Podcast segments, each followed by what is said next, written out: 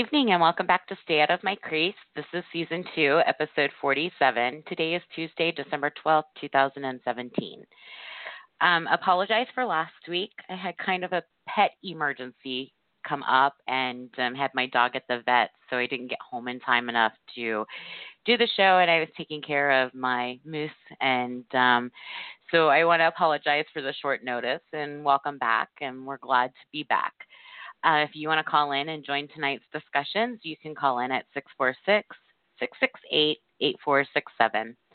Um, we also have an email address, which is stayoutofmycrease at gmail.com. So you can always email us questions, complaints, comments, improvements, critiques, whatever you feel like. Um, we're also on Facebook, so all you need to do is just go to Facebook and um, look up in the search bar for Stay Out of My Crease. And then we are available for download after the show on iTunes as well as Radio AFS, which is our host station. And you can just use the same link that is pinned to the top of the page. It's usually there until the weekend, and then I change the links out so that you guys have the link for this week's show.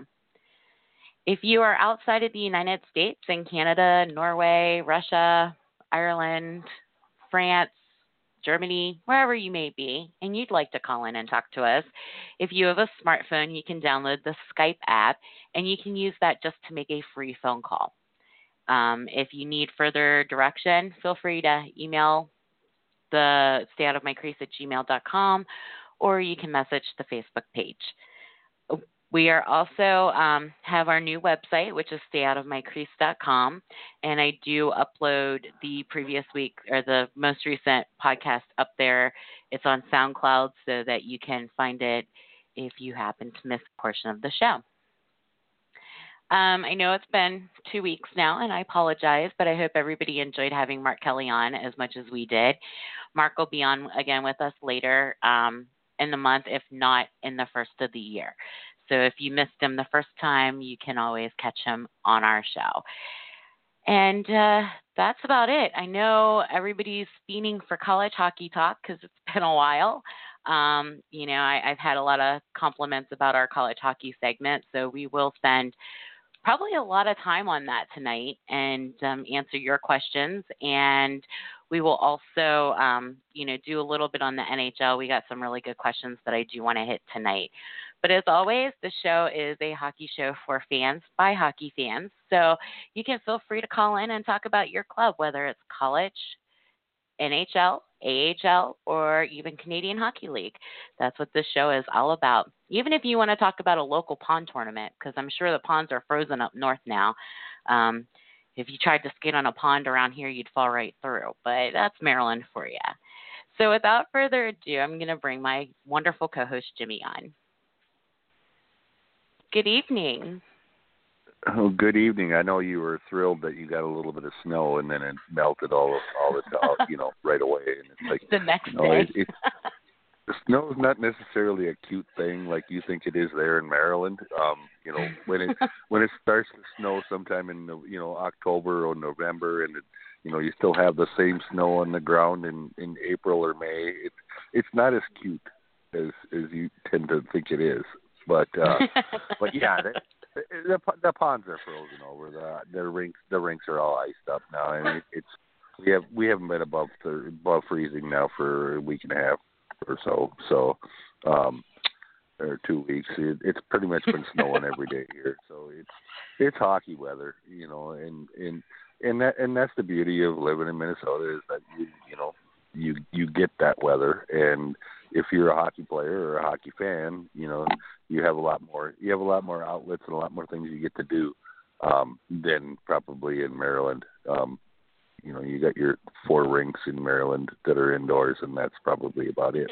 So maybe four. We might even only have two here. I'm not sure. Um, I, I know of two offhand. Um, there's one in Frederick, and then there's one in Rockville as well. But I'm, I'm I would have to actually look it up to see where the rinks are in Maryland. That's that known here. Um, but you know, it, well, it's really interesting. There's probably there's probably a handful in Baltimore. Right. Yeah, I, I try you- to not go there. yeah, well, you, live on the west side of of, of Maryland. uh, If you call it the west side. um, uh, you don't really associate with Baltimore, but that is kind of like part of your state too. So.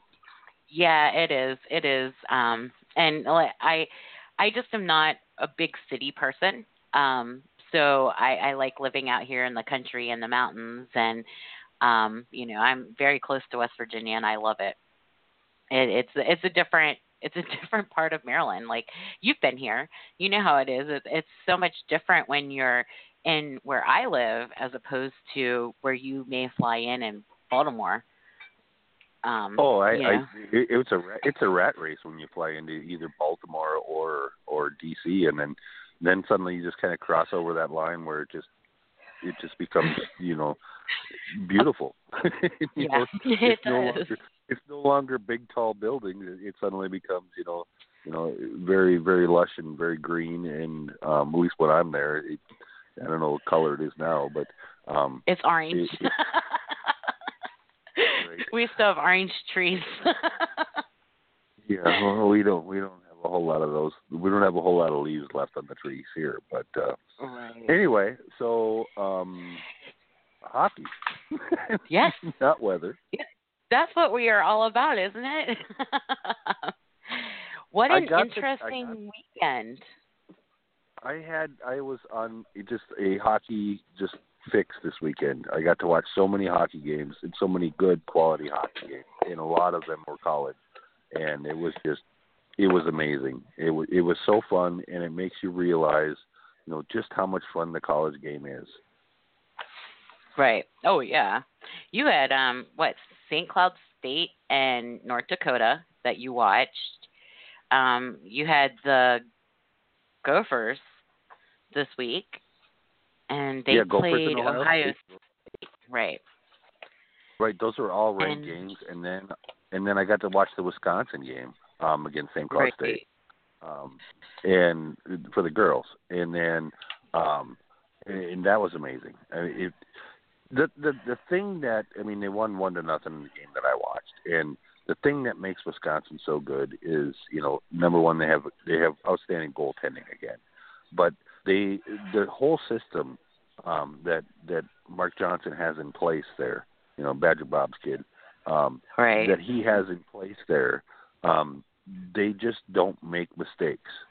They play mistake-proof hockey, you know, it's so they can win a one nothing game. They had like 40 shots on goal or something like that against the St. Cloud goaltender. You know, you you can't fault her at all for you know giving up one goal after all that, but.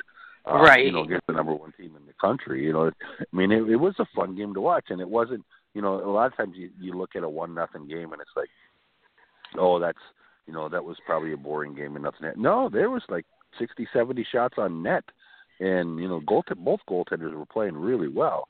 Um, so you know Campbell Campbell for Wisconsin, I think she only had like um, sixteen or seventeen shots that she stopped, but there was a lot of stops out in front of her, and uh, and you know it.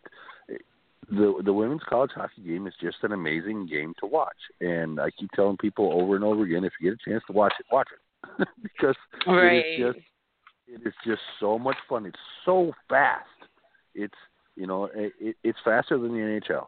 It's faster than you know men's men's juniors or men's um, uh, hockey, college hockey.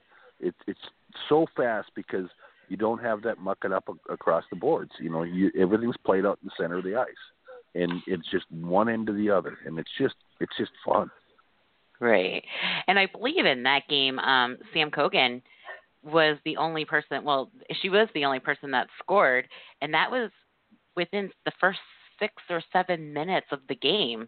And that was all the scoring for that game. Right. Yep. Yeah. Well, but but there but there were plenty of really good scoring chances. It was like you know you know it, where it should have been a goal, it could have been a goal. You know, I mean that could have been an eight to eight to six game or eight to seven game or whatever. You know, one of those you know high scoring games if it wasn't for the play of the defense at the very end of the play or the goaltending. You know, so Right. yeah, it was fun to watch. Yeah, the Huskies defense was the star of the game from what I heard. I didn't get to watch it, but they really did shut down for the most part Wisconsin and um you know that's that's one of the things that I had read is how good the Huskies defense really was in that game. Well, and they were they were giving up shots, but they were giving up shots, you know, way to the outside. They weren't getting giving up anything to the inside. Um, so it would they were bad angle shots for the most part, and uh, I'm not taking anything away from the goaltender because you know she played really really well, um, and you know she came out and she did. Um, you know, I, I forget exactly. I, I know it was over thirty. I don't. I don't have that exact number off the top of my head, but I, I, I know she made uh, just a ton of saves, and but a lot of that was the defense pushing the um, pushing the Badgers out to the outside, which they're not used to having happen to them. So right. um, it was is really good. And St. Cloud State's not rated. Um, no, they're not. Or, but you know they played they played a wonderful game you know on the one that I saw so right. um yeah unfortunately Saturday they fared a little worse cuz they lost 3 to nothing yeah well but, they, yeah they didn't score at all at home but you know there was a lot of that you know moral victory kind of thing you know cuz right, they're, they're not they're not they're not that good of a club and they're not it's going to take them a while to get up to that level and they will and um you know, as college hockey continues to grow, St. Cloud State's you know one of the target programs now that you know gals want to go to if they want to be the the best player on the ice, and there's a lot of that. Right. So. Yeah, the other interesting game um, this weekend on the women's side for me was the Clarkson at Union game. For the majority of the game, um, Union had held Clarkson at bay. And in the third period, Clarkson finally found their skates and ended up putting four up in the four, in the third period. So they ended up winning five to one.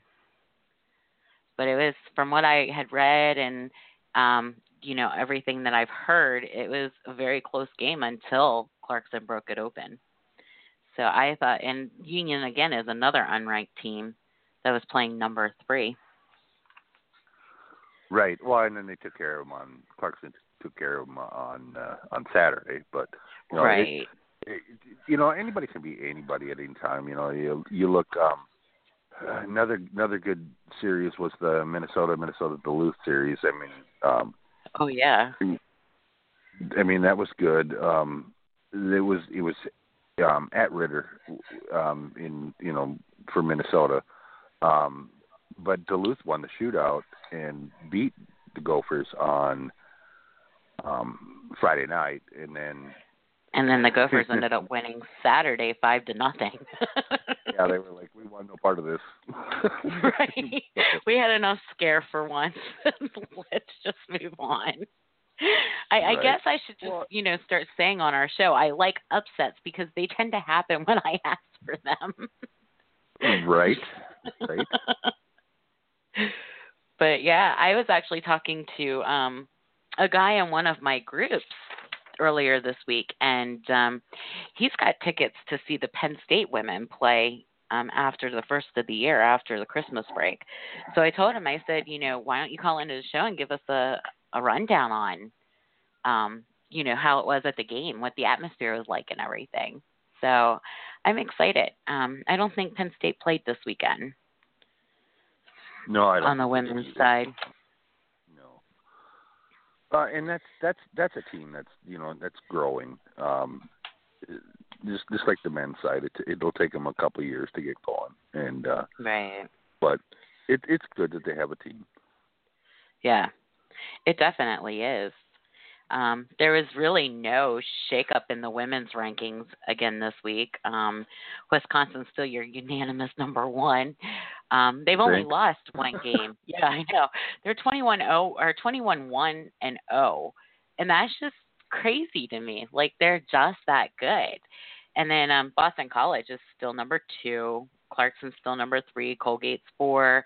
Cornell's five. Minnesota six. And Ohio State is seven um, Providence and Robert Morris, or Providence is tied eighth, and then um, Robert Morris is, I'm sorry, they are Providence is eighth, and Robert Morris is nine, and St. Lawrence is ten.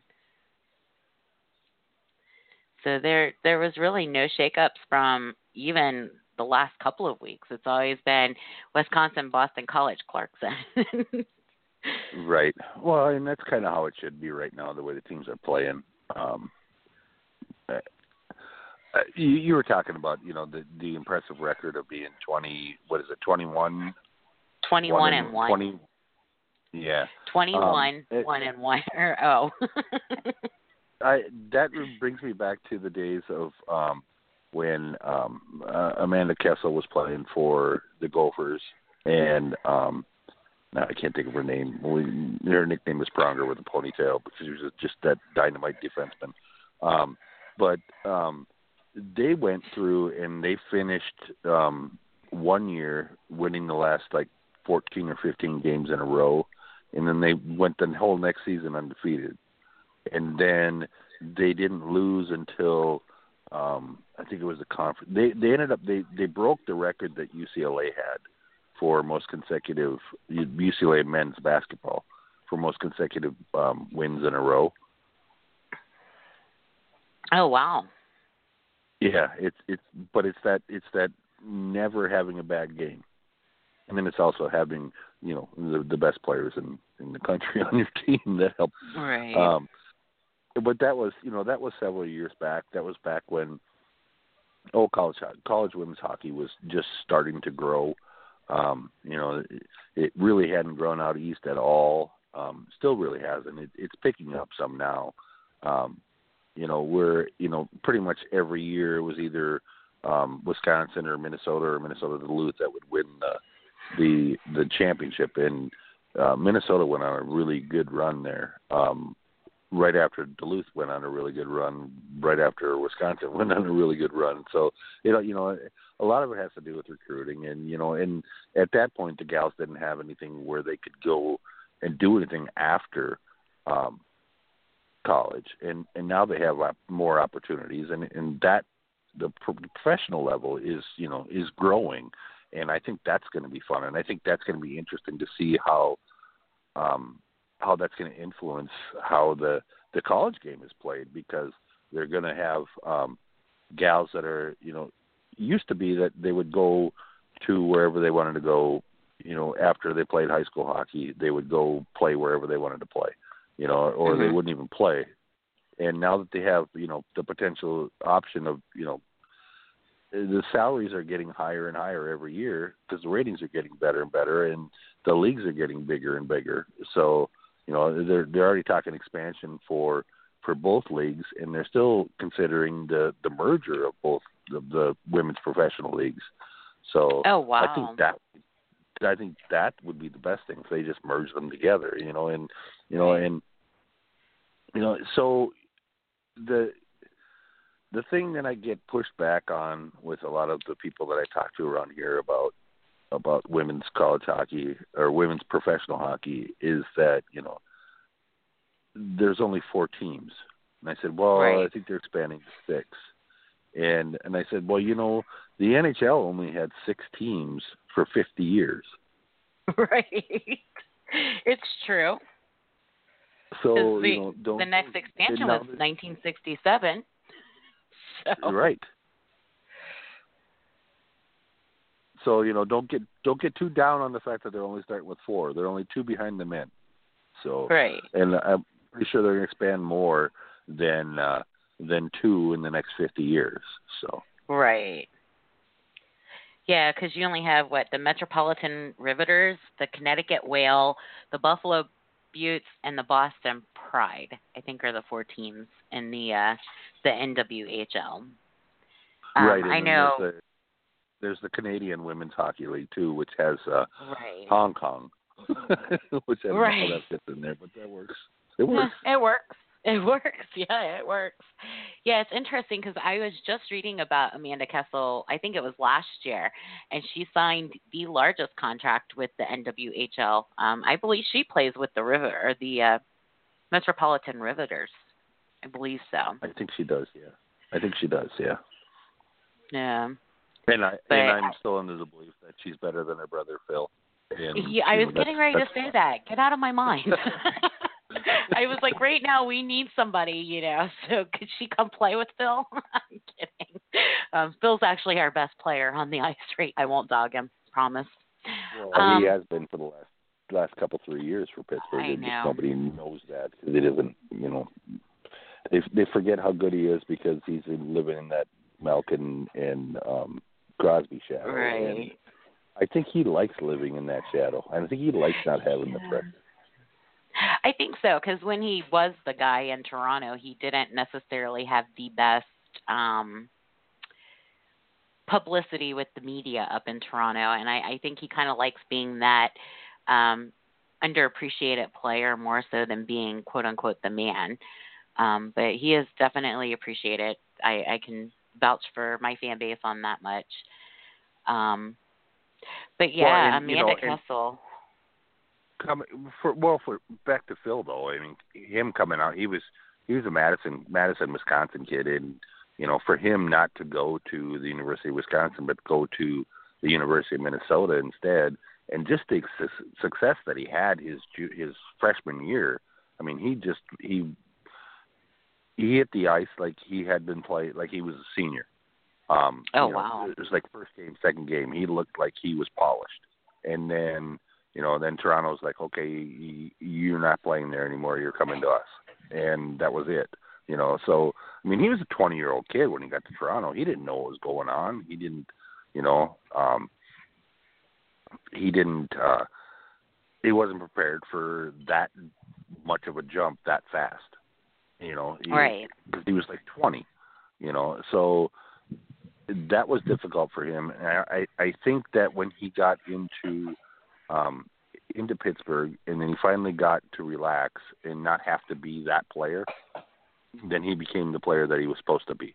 And that's what that's what you're that's what you're seeing in Pittsburgh and you know there's there's a lot of players that are that way that you know get drafted so high because they have you know and then they just can't live up to it because they're not ready for it yet. Right. Yeah, Buffalo Sabres have a good kid on the Gophers right now. Um, Casey Mittelstadt. I got to watch a little bit of him this weekend. I know you're enjoying having him in Minnesota.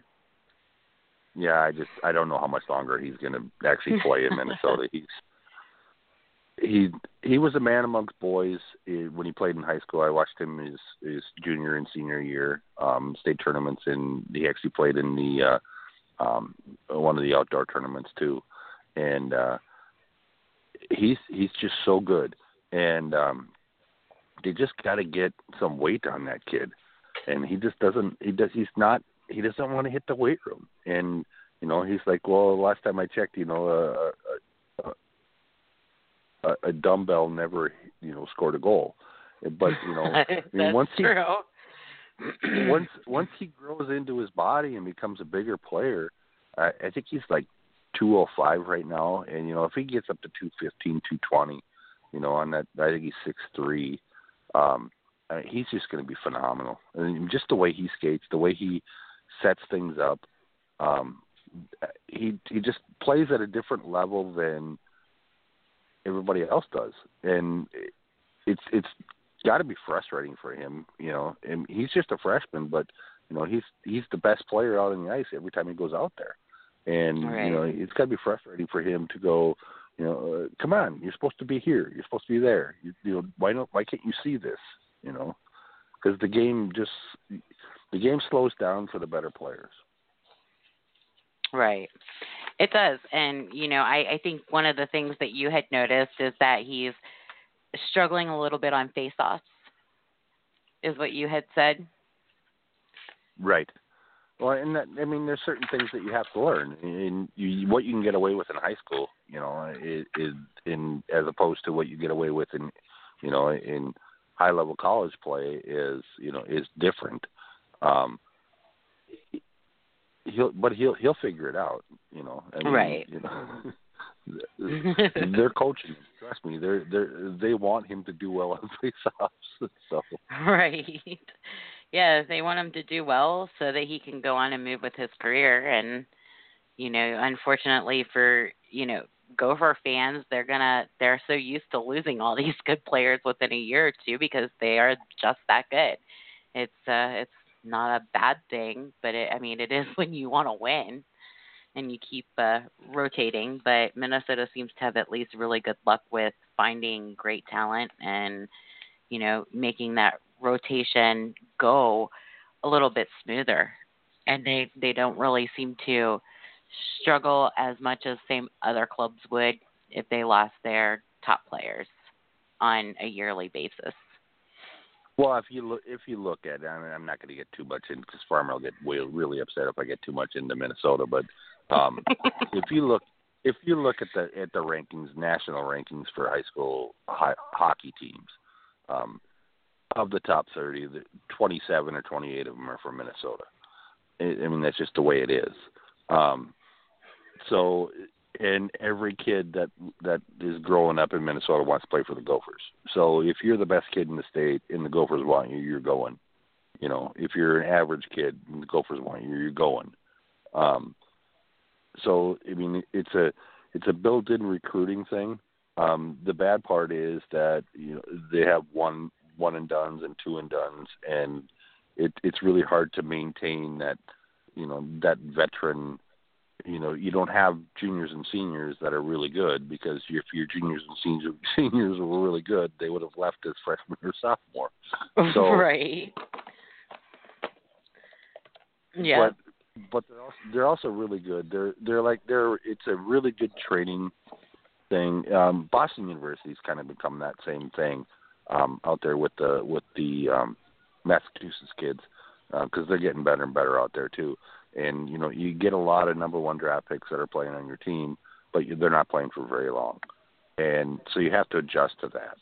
You know, as opposed right. to um, like when I watched the St. Cloud State um, North Dakota series this, this last weekend. Um, there's not a whole lot of like high level, you know, first second round talent on that team, but there's a lot of um, upperclassmen on that on those teams and that makes them really good um, because they've been playing for a long time and they've been playing together for a long time. And you know, sometimes that's what you need. You know, I mean, this this is a good year for St. Cloud State. I mean, they could make the tournament and they could, you know, do well in the tournament this year. I mean, they're ranked number one right now, and and the second time this year. And I don't remember the last time that St. Cloud State was ranked number one. Well, probably back since Herb Brooks coached the, the team. Right which has been a while. Yeah. yeah. And, you know, sticking here with the Big Ten on the men's side, who ever thought that Notre Dame coming into the Big Ten would be on a 13 game win streak right now and against quality teams? You know, um, they just road swept Wisconsin, three to two and six to two. Well, and they swept Minnesota too. You know, so it's right. Like, well, they swept Minnesota at home, but um Notre Dame's a good team. They've been a good team for a while. They just kind of got stuck mired in a conference that didn't really suit them. You know, and I'm not bad mouthing Hockey East. It's just that you know Notre Dame's uh, a Midwestern school, and it works better for them to be in in the Midwest with you know Ohio right. State and Michigan, Michigan State, you know Minnesota, uh, Wisconsin, or whatever. Um, so it made it made and Penn State's in there too. Sorry, don't I won't leave That's that okay. out. But um, but it's it's it's bus rides now instead of plane trips, and right. that's a big thing. That's a big difference. And um, right. they've been and Penn State's always been uh, uh, Notre Dame's always been really good um, just not above that level. And yeah. I think that the level of competition that they're playing against now on a on a weekly basis is is better than it was before. Um, right. And the bottom here's end a the, the bottom end of the conference is Michigan and Michigan State, and you know Michigan's won like eleven national championships, so Michigan's not a bad club. So right, no, they're not. They're not. Um, here's an interesting fact for you. I know you like when I pull these out, but um, you know Notre Dame is clearly at home in the Big Ten, and the Irish have faced five of their six league opponents, and they have beaten them all every single time. and they've outscored the conference opponents 33 to 13. so I, I think the Big Ten's a good fit for them, honestly. Well, it, what? Well, well, exactly. And you know, if you look back at the schedules, you know, over the last like you know, say five six years, um, Minnesota's always played Notre Dame, and Michigan usually plays Notre Dame, and uh, I think Wisconsin was always playing Notre Dame too. So they were always playing their non-conference against quote unquote Big Ten teams. So you know, it it made sense because they're already playing them anyway. So it made sense for them to move into the conference, but nobody expected them to rattle off this many wins in a row. And you know, it it's fun. I I love it when you know when a, a team jumps into a conference and says, "Hello, I'm here. We're I'm better than you guys." So, yeah, it's it's it's fun, you know, and and it's not like the Big Ten conference isn't isn't very good. You know, you you know you've got Minnesota, you've got Ohio State, you've got Wisconsin, you know, um, and even Penn State I think is ranked now too. So um, you've got some good ranked teams in that conference, and uh, right. you know there's probably going to be possibly three, maybe four teams from that conference of five or seven. I mean, that makes it into the tournament, and that's that's just weird. It is weird, isn't it? It's just it's mind blowing. I mean, you know, who who would have ever thought and Notre Dame is 10 0 and 0 in the conference. I mean, that's crazy. And the next closest to them is Ohio State, and they're at five four and one. Right. Well, because that's usually what that's usually the way the conference has always been. Is everybody beats out beats up on everybody else, and Minnesota kind of just takes it at the end by like a point or two. And right. uh, and so just just the way that, but if, if you watch Notre Dame play, it, it's not smoke and mirrors. I mean, they're that no, good. it's you know? not. I had I loved watching them. What was it last week? I think they were on um one of my alternate channels last week. Not this past weekend, but the weekend that we were off. And um I'm trying to think of who they played. They were playing Minnesota. But that's it. That's right. They were playing Minnesota. And I was just mind blown because I know Minnesota's not a pushover team that just, you know, isn't very good. I know from you their history. And watching Notre Dame was just like, holy crap, who the heck is this team? You know? it's like, wow. But yeah, I actually um I have a Big Ten network channel and they I guess I'm closer to when Penn State doesn't play, they play Notre Dame games for me, so which is a lot of fun. Yeah, well, thanks. I couldn't remember who I was watching play, but I knew it was somebody good. yeah, well, well, on the Big Ten Network, they they um, when the marquee matchups come up, and there's a lot of them now, so they're getting more and more. And now that football is pretty much over, um, you'll see it'll be they've kind of they'll they'll space out the during the conference play they'll be playing on Friday, Saturday, and Sunday. That way they can get all the games in. So you'll be you'll get probably two games on Friday, one or two games on Saturday, and then a game on Sunday, um, or possibly even two games on Sunday, depending upon how that works out. Um, so you'll get a lot you'll get a lot more college hockey now if if you have the Big Ten network than than before. And like I said, it's fun because they're they're all good teams right now, and right. you know they're playing they're playing at a high level. So they really are. I was just like I said, I was shocked that Notre Dame has swept, you know, their conference right now. And um I guess we should kind of explain for our people who aren't unfamiliar with college hockey that the schedule is really starting to thin out because they do take a Christmas break or a holiday break whichever you celebrate. Well, they do that, and then um, you'll you'll see that because they come up with um, they don't play as many games now from this point on, and they don't play as many games in the first part of January because a lot of kids are not in college, um, not in school, so um, right. They try, they try to you know they try to set the schedule so that they're they're playing more when the kids are in school than they are when they're not. So Yeah, because I know like um West Wisconsin and Buckeyes they don't play again until the weekend of December 29th and 30th, and some right, and clubs those, are not playing until those, January 5th. those are right, and a lot of those are tournaments too. You know, they're not really Right. playing you know conference or regular. You know, they're playing holiday tournaments or what have you. So. um so not a whole lot of things will shake up in the major conferences in the next, you know, couple three weeks, but um But it gives us a good chance to catch up from being True. off last week and having Mark on the week before.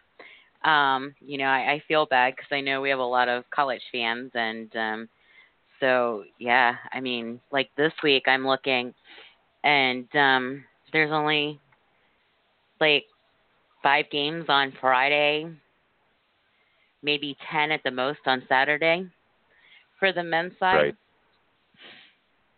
and there there's really no big matchups. But I did want to let everybody know because we had talked about this, I think last year, um, in one of our earlier episodes, because we're talking about college hockey. I didn't know if you knew that Mario Lemieux's um, son, Austin Lemieux, finally picked what college he's going to to play hockey. And what college is that? Arizona State. really? Why? Yeah, he he chose Ari- I don't know. I just uh, I happened to see that the other day that um next year will be his freshman year at Arizona State, which is good must for have, them, Must have decided he must have decided he wanted to go someplace warm. right? I mean, it's great having. It's Well, great putting- for Arizona him- State. Well, it is, and you know, and maybe that's what they need—the impetus that they need to get into a conference. You know, because they're not they're the independent, and uh, Right. you know, maybe maybe somebody will pick them up just for that factor, the you know the Lemieux Right. factor, which would be good. Yeah. It'd definitely be something we can, you know, I would keep an eye on personally. But um, I, I just thought it was really interesting that Arizona State was the uh, the college that he decided to go to. That's weird. He must not be very good. Yeah, not all kids take after their dads. Come on. Right. Not everybody can be Brett and Bobby Hull, okay? Right. so, um, but yeah, I mean, I I was fascinated that he finally chose the college to go to, and it was Arizona State, and I'm like, well, that's interesting because that's a unranked team in a independent division, and um, okay, but I mean, it, it could definitely be good. I mean, it's definitely going to get Arizona State's hockey program some publicity, which is never a bad thing. Mhm. Um, Well, I'm playing there. He'll probably go four years too, so that'll that'll give him an opportunity to you know put that program on the map if he can. So Right. Yep. And then, you know, as you alluded to, um, St. Cloud State's number one in the rankings, and that, like you said, that's it's been a while since they've done that. Denver's number two, Notre Dame's number three, Clarkson's number four, and Cornell rounds out the top five. North Dakota Yeah, six, still- and Minnesota still- State is still seven. yeah, I still don't see Clarkson and and and the Cornell or Colgate? Uh, in both of those. You- it's Cornell. The com- yeah, the conference that they're playing in is is so weak that it, it, it it's unfortunate because um they're going to be ranked really high, but but come tournament time they're not going to be. It, it's that same thing that happens every year that you get because they're in the ECAC and you get um you get high rankings because you don't lose, but Right. at the same time you're not playing anybody. So your Yeah. strength of schedule is just horrid. You know, whereas you Right. look at a team like St. Cloud State, I mean, they're playing the Denvers, they're playing the North Dakotas, they're playing the Duluths, you know, they're playing them every week. And uh, you know, for them to continue to win at the rate that they've been winning, you know, I mean, they were ranked number two in, in North Dakota is, is was five and, you know, they took both games and you know, Grand one was in overtime, but um that was, you know, that was fun hockey to watch and good hockey to watch and quality hockey to watch. And and you're playing against another team that is at that same level too. So Right. um you know, whereas, you know, and I I don't want to diminish too much, you know, the other conferences besides the NCHC, but that's clearly the that's clearly the um the elite. The Central you know. Division of the NHL. no offense, because um, it is. It, it's a fun. It's a fun conference to watch. Um, you know, you brought up a good point about Clarkson. Um, they played a home and home series this weekend with St. Lawrence, um, who is I don't think they're ranked at all um, on the men's side, and mm-hmm. they they swept them. I mean, it was. Uh, it was a fairly easy, you know, game for them not to be like ignorant or anything, but um, you know, sticking with the ECAC, Quinnipiac is just floundering. They are just struggling in all aspects of the game the last few weekends. Um, the Bobcats were actually swept at home by Maine over the weekend. And the well, sad thing was the, the Bears the Bears aren't that bad though. I mean, Maine has had some pretty good teams. They won some. They've won a couple of national championships, if not, you know, if I'm not mistaken. Um, right. So, and and Quinnipiac is is one of those teams. And Chris will correct me when I'm wrong.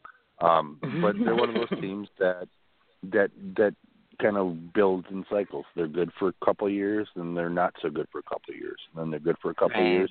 You know, as they build up their upper, you know, the lower classmen to be upperclassmen, and they just they can't consistently recruit because you know people people don't want to go there you know so um and and that's not a knack on the university or anything like that it's just you know if you're you know if you're a top 50 hockey player that's not one of your top de- destinations you know your top destinations are going to be like north dakota or or wisconsin or you know notre dame or Boston University or Boston College. You know those kind those kinds of that's where you're going to want to go.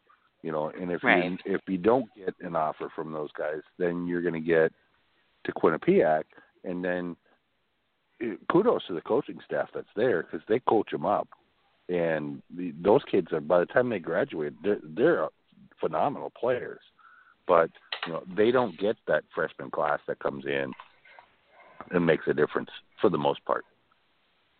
Right, right. Um, I, I think the the biggest heartbreak for Quinnipiac fans this past weekend was the fact that they were actually winning at one point, I believe, like three to nothing, and um, I think this was on Friday night too. But they ended up losing seven to four because the Black Oh, Bears. Oh, the Black Bears came back and they outshot the Black Bears 54 shots on goal to 30. and they still lost seven to four. Fifty-four shots on goals, really? Wow. Yes, yeah. Quinnipiac had fifty-four shots on goal. Wow. Talk about, um, you know, no puck luck. that's right. That's terrible. But I mean, it, it's. It, I think that's where everybody is like, you know, oh my gosh, this team is struggling, and you know they're giving up leads like they did on Friday night excuse me. and then on Saturday, I believe they lost like three to three to one or something like that. I can't remember. Um, but yeah, it was just it was one of those games where like you know you thought Quinnipiac was going to have it, and then they they ended up blowing the lead and losing seven to four. So, hmm. yeah. And then, um, excuse me, I'm still recovering from my bronchitis. That's terrible. Right. but yeah, I mean, it was just. I think they're like Quinnipiac's on a four-game losing streak now, or maybe they have four wins. I don't remember, but they're they're just struggling, and um, thankfully they're going on break so they can they can relax a little bit more and get back to uh their winning ways. well, well, and and a lot of people, a lot, a lot of people are on break right.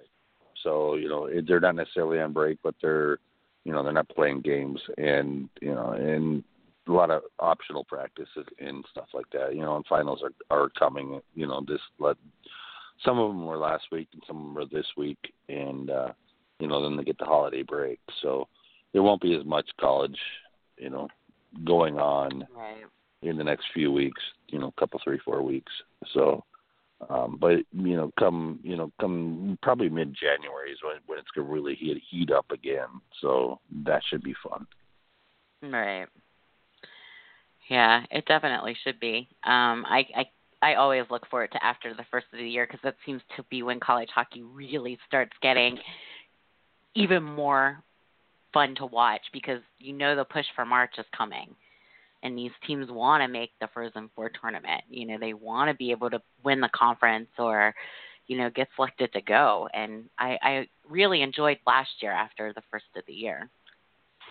Well, it was really fun for you last year too, because you you know it was more of a um you were following it more closely than probably you you had had ever have because um Air Force was in it, and mm-hmm. you were just you were just like okay we got to if we don't win are we still going to get in you know if we don't win our conference tournament you know are we still going to get in you know because in the Atlantic you know it's usually just um the conference champion that gets in so um, but Air Force was playing so well that they got in anyways. So, um, right. but that made it, you know, that made it real. You, you know, that, that kind of put that little, um, I don't know, uh, bug in your ear, so to speak, where you were like, I'm actually following this now because I'm I'm interested in this because I have a horse in this race, and I've never had a horse in this race before. So now I'm learning why I have a horse in this race.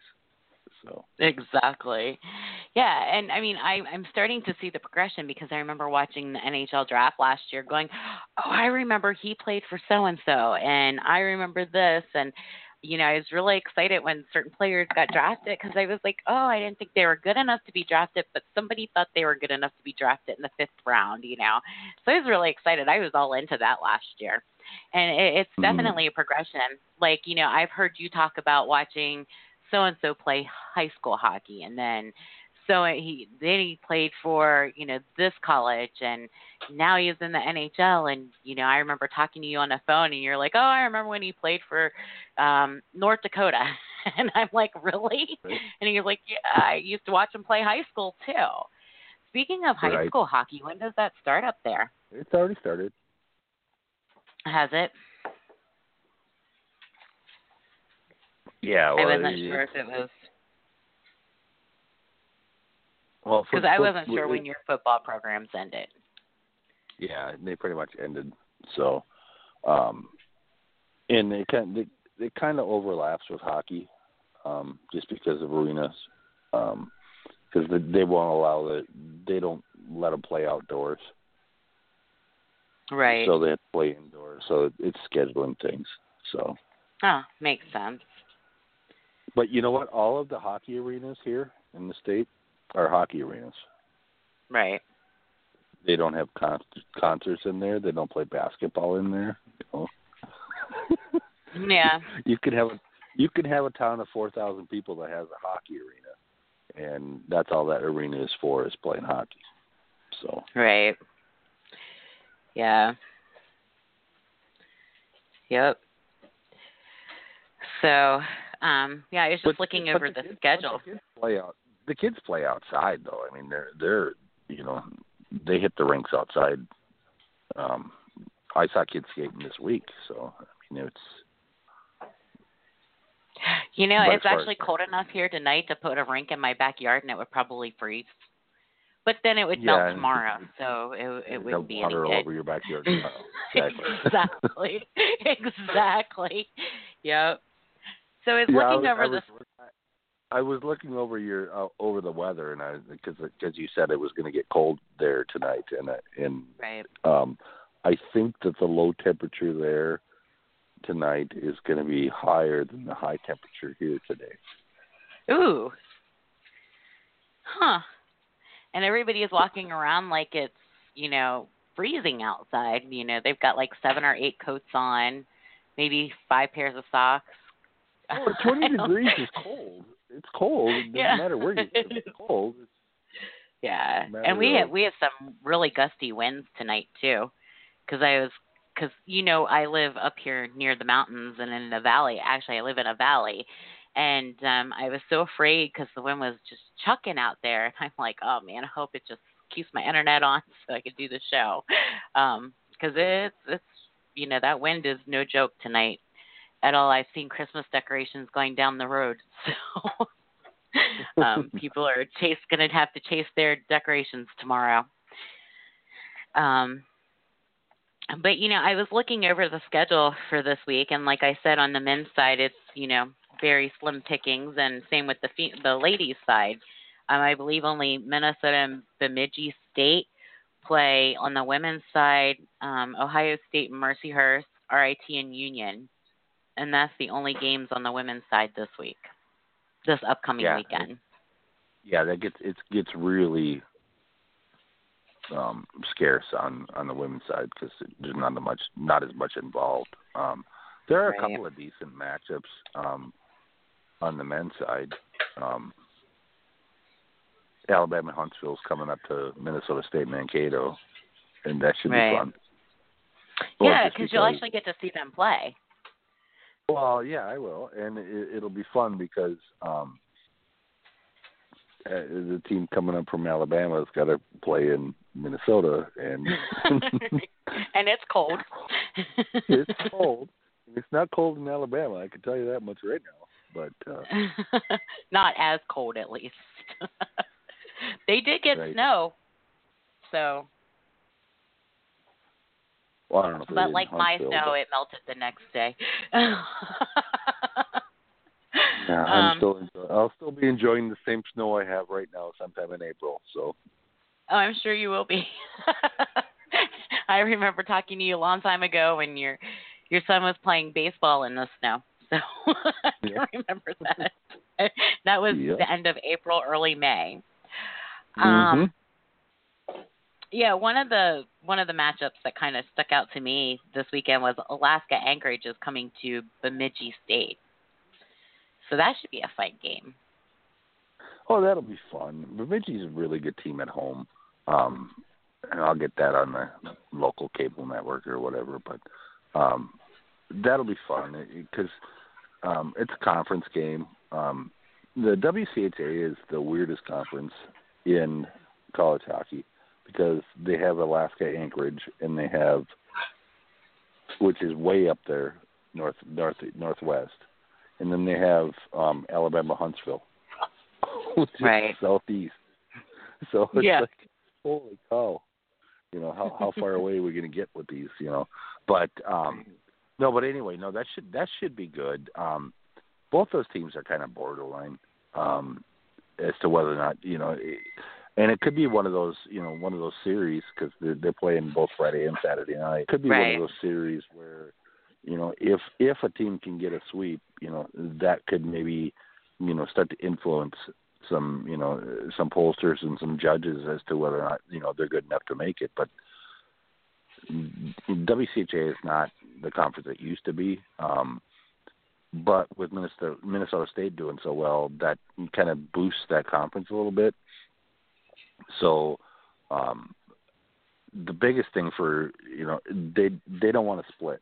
You know, either Anchorage wins two or Bemidji State wins two, and that would help both of those both of those clubs actually.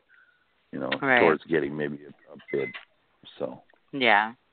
And then the other interesting matchup this weekend, which I, I'm wishing they would show on national TV, but in Plymouth, Michigan, Michigan State is taking on the U.S. Under 18 team in an exhibition game. I think that should be fun to watch. Right.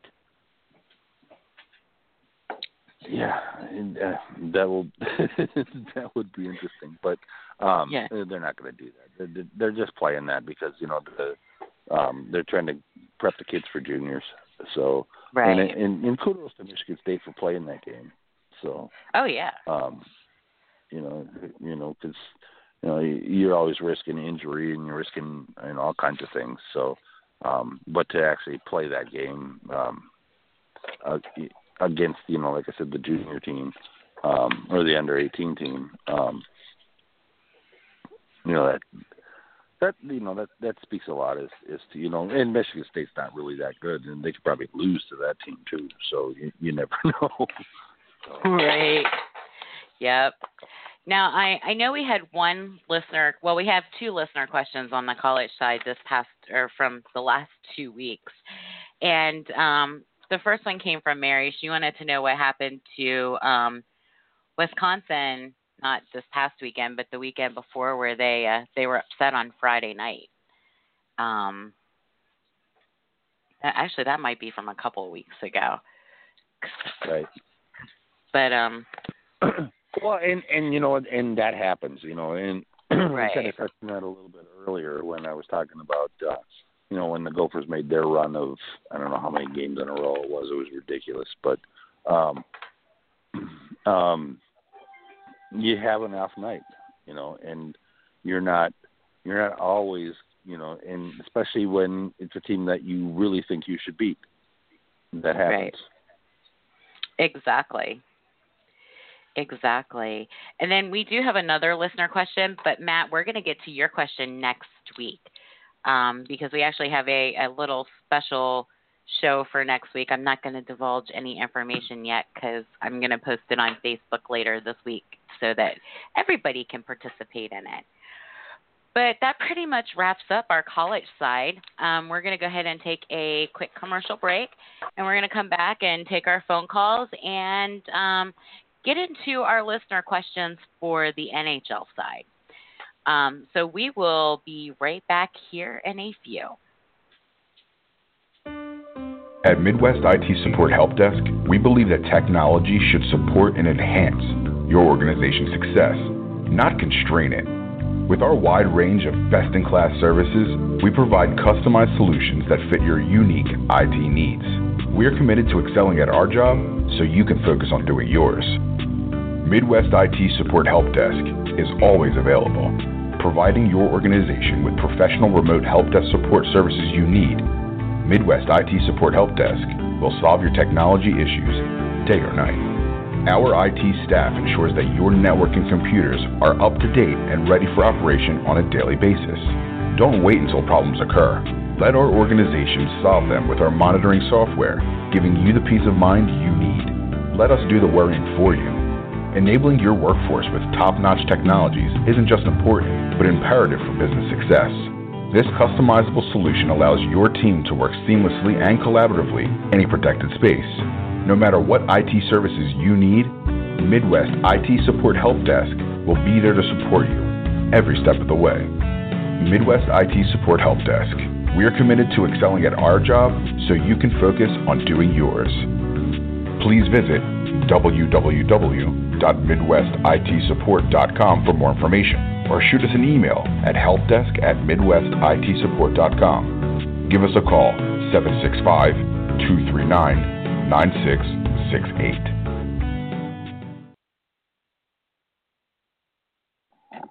All right, we are back. Thank you guys for your patience. So I'm going to go ahead and take our phone call because they've been holding for a while and they probably missed us as much as we missed them last week. Hi, you're on the air with Kim and Jimmy. Hey, Kim and Jimmy, it's Lou. Hey, how are you, Lou? All right, you feeling better? Um, well, I wasn't sick. My dog was sick. oh. Yeah, I would probably still That's... done the show if I was sick, but yeah, my doggy needed me. Well, it's, yeah. Well, anyway, um, you know, since the Devils made the trade with Anaheim, they have not been the same team. No, they have not. I, you know what? I have to admit, I talked to a Devils fan about that, and they thought that Anaheim was getting the better end of that trade anyway. Really? Yeah. They they said that it was probably going to hurt New Jersey. But I just want Ben Lovejoy back. yeah. Yeah. Because that division so, is uh, tightening up. It is. It is. There is um it's just so so tight right now in the metro. And actually, you know what? It's not just the metro; it's league wide. We do um in one of my groups we do a pick 'em poll, and we pick yes. we attempt to pick the winners every week, right, or every day for every game. Try. right. Emphasis well, on this, attempt. Right. well, this year it seems like the teams that you expect to win, like Columbus for tonight, you kind of expected Columbus to beat the Oilers, but the Oilers are like dominating Columbus right now. So Yes. it, these bipolar teams and these bipolar standings and how close everybody is is really messing with my picks this year. Wow. but you Well, know, if I and- could predict hockey, I'd be pretty smart and really rich. Yeah, exactly. well, it, it, how you doing, Lou? It's, it's good to talk to you again. It's been a couple of weeks. Um, Thanks, Jimmy.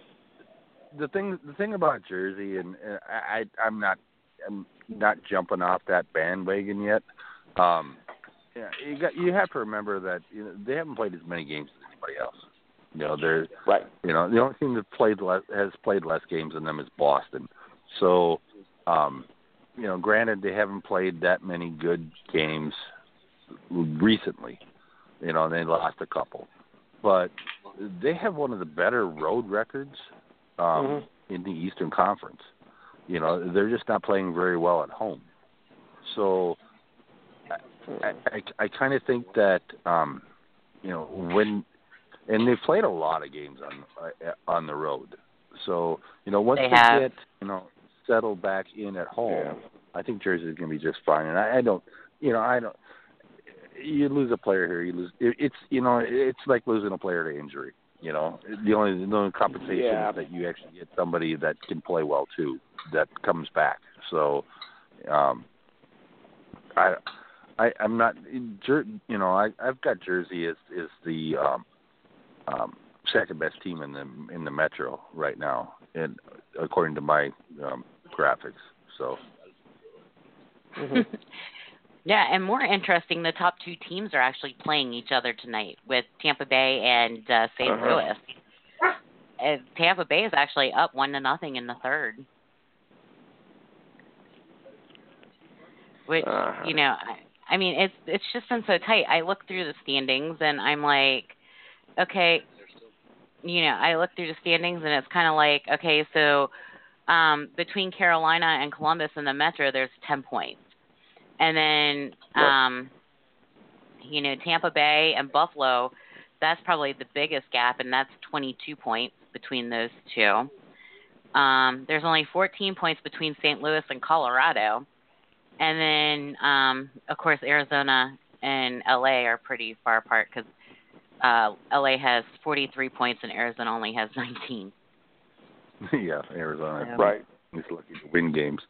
Um, but you know, in that in that St. Louis um, um, game, Bolt um, game. Peter Angelo, yeah, Peter An- Pietrangelo is gone. He, he's he's out. He's hurt. So I mean, that's going to affect Right. that team tremendously. Oh so- yeah. At least for the Oh, next couple definitely. few games, so they can figure that out. Right. Yeah. But Yeah. Tampa Bay is also just no joke. I mean, those No, guys they're are not. scary. They are well, very I think we all scary. kinda- I think we all kind of talked about that at the beginning of the season, and we said, you know, if Tampa Bay can stay healthy, that's clearly the best team in the league, and they're proving Right. it. Oh yeah. Without a doubt. Without a doubt. Exactly. So Lou, But we- your Rangers but- are doing pretty well. Yes, that's what I'm saying. They're I mean, finding now their they footing. Yeah, unfortunately, the Islanders are finding theirs too. Ugh. yeah, there, Yeah. there's no love lost between those New York teams, are there?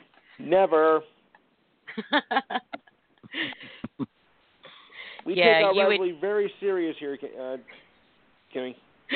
I I know you guys do. It's kind of like we take the rival with the Flyers very seriously.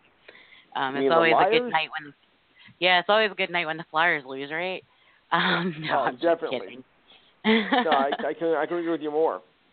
right. The Yeah, no, I was um.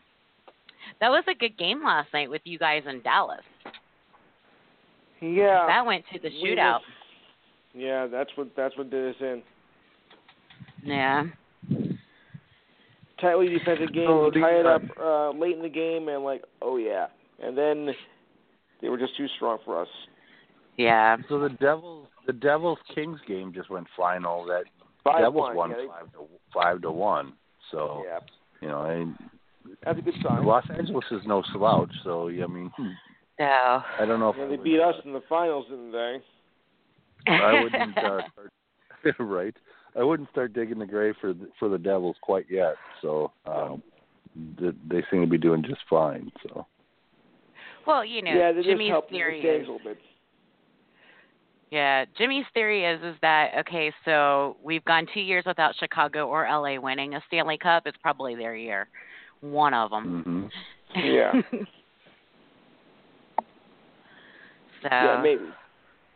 Yeah, but we haven't Yeah. won one since 2000 since '94. yeah, I remember that year because I sat next to a guy in um math class that had a Messier jersey, and he would wear it. He would wear it every time the Pens and Rangers played, and I did not like him very much. I wonder why. Yeah. Although I do like But- Messier, he was probably one of my favorite players. I mean, I remember that. I remember that game. It's like even if you weren't there, if you were watching it, you felt like you were at that game. Really. Yes. Even if you weren't there to see in person, if you were watching that game, you felt like you were right there. Nice. Well, so I we're did. being kind of we're kind of being nostalgic here. So Lou, what is one of your ultimate favorite memories of a of the Rangers? Well, I would say, um, of course, winning the cup. Um, number one, of course. I would just have to say that um, when Gretzky came over to the team, that was a big deal. yeah, uh, actually, one of my favorites is that I actually went to see a Rangers game in uh, 2006. Uh, we lost, but still, it was nice to go see a game in person. Oh yeah, live games. There's nothing like a live game at all. But it was free, it was freezing that night, and I'm like, oh boy. yeah, I well, when I was go to a live February, you know. Yeah, in New York, right? Yes. Nothing like said that the hockey going freezing freezing yourself off in the middle of winter in New York City in front of eighteen thousand people. yeah, at least you know the arena was probably warmer than it was outside. Uh, no, it actually was even Mhm. worse. Oh wow. It was about minus ten outside New York, and the arena was about minus thirty. Wow. Luckily, Well, I wasn't arena- hyperventilating. That's a typical day for Jimmy in the winter. yeah, That's a Well, good day for Jimmy in the spring. exactly. That's um, true. no, it's it's fun here because you you know um, for the wild home games you get you know they, obviously they sell out every game and uh, you go down Seventh Street and you know there's the handful of bars that have really like really exploded since the Wild have gotten in there and Yeah. uh, so you go to the you you know if you go downtown to the game um you see the you see the gals in their shorts and tank tops uh, in the bars and then they just walk across the street to the arena and I'm like that's got to be really cold but they do it That's Right. because they can't afford anything else, or they don't care. Well they don't care you know. Well they've got They enough care. antifreeze in them so that they they're okay I guess. I don't know but um you know that that's always a fun thing you know. It's like uh, really? For some Should you be people. wearing something more than that? But you know they don't If you did that in this state, you'd be arrested. Uh, probably. Yeah, it's a it's a federal offense in New York and New Jersey. For what? Um, to go uh, just without shirts into a bar in the middle of winter. Probably is. Also, you Not get the- arrested for pure stupidity. Well, it, it's not pure stupidity. I think it's more um liquid courage. You call it liquid Yep. courage in uh, well in this part of the country we call it indecent exposure, right.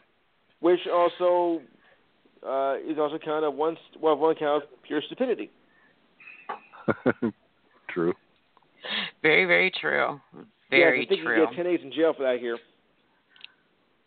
Oh wow. Of course, it was me. That's it was me that Jelly gave him life. yep. Yes. Yeah. But anyway, um, I think that really, I think that um, Arizona needs to go to Houston or somewhere. I mean, because they're they're just not they're just not cutting it. I think Arizona's going to. I've said this all along. I think they're going to Seattle. Seattle. Well, Yeah, Seattle Jimmy. Just, Okay. Jimmy's Seattle had just that got- um feeling for a while. Seattle just just approved they're doing a what is it, Kimmy? Like a it's like a four hundred million dollar um, retrofit on the arena there to make it a hockey arena. Yeah, it's like six hundred million, which is like Okay. crazy. And um, you know, they're gonna have Yes. to do a season ticket drive, um, like Vegas had to.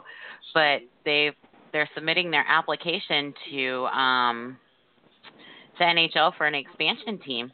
So it, it should be pretty interesting to see how, you know, this is gonna play out a little bit. Um you know, I me personally, I'm just kind of like, wow. Um, I think Seattle's going to be a great market for a team, and whatever um, whatever team goes there, I think it's just going to be great for them. Yeah. You know, I Of course, I but think- uh, I of think, course, Gary Bettman doesn't think say anything about. hmm? go ahead. Of course, Gary Bettman still isn't saying yes, and he's not saying no either. Yeah. So well, they have depends on they have an ownership they have an ownership group in intact, ready to have a team, and you know uh, my my thinking all along has been that you know Arizona's just been kind of hanging out. They've been playing really bad, but they've been acquiring really good, really really good quality players in the draft for the last couple of years. Yeah. And I think that, the, and my theory is that they're going to stay in Arizona, um, because the ownership group is also part of the uh, the Suns ownership group, and Ah. until they get the stadium built downtown, and then once that happens, then they're moving to Seattle. And the fact that Seattle is, has already um, moved forward on their arena upgrades um, makes me believe that the Phoenix deal for the stadium is pretty close. So, and then I and then I think the expansion will actually come in Kansas City. 'Cause So more when do you think we'll because- see this? That makes more sense because that will be the central. Right. Um, I, yeah, because would think that- otherwise. I was going to say because Well- otherwise they had talked about on Hockey Night in Canada on Saturday that if Seattle does get a true expansion team, that they would have to move either Edmonton, Calgary, or Arizona into the Central Division. Right. But when do you Yeah, think we'll see this? Um, they said by 2020. 2020. Ugh, I'll be 50 by then. Jinx, you owe me a Coke. Yuck. right? I'll be 50 by then. Ugh, yuck. well, we Just all get older, that Lou.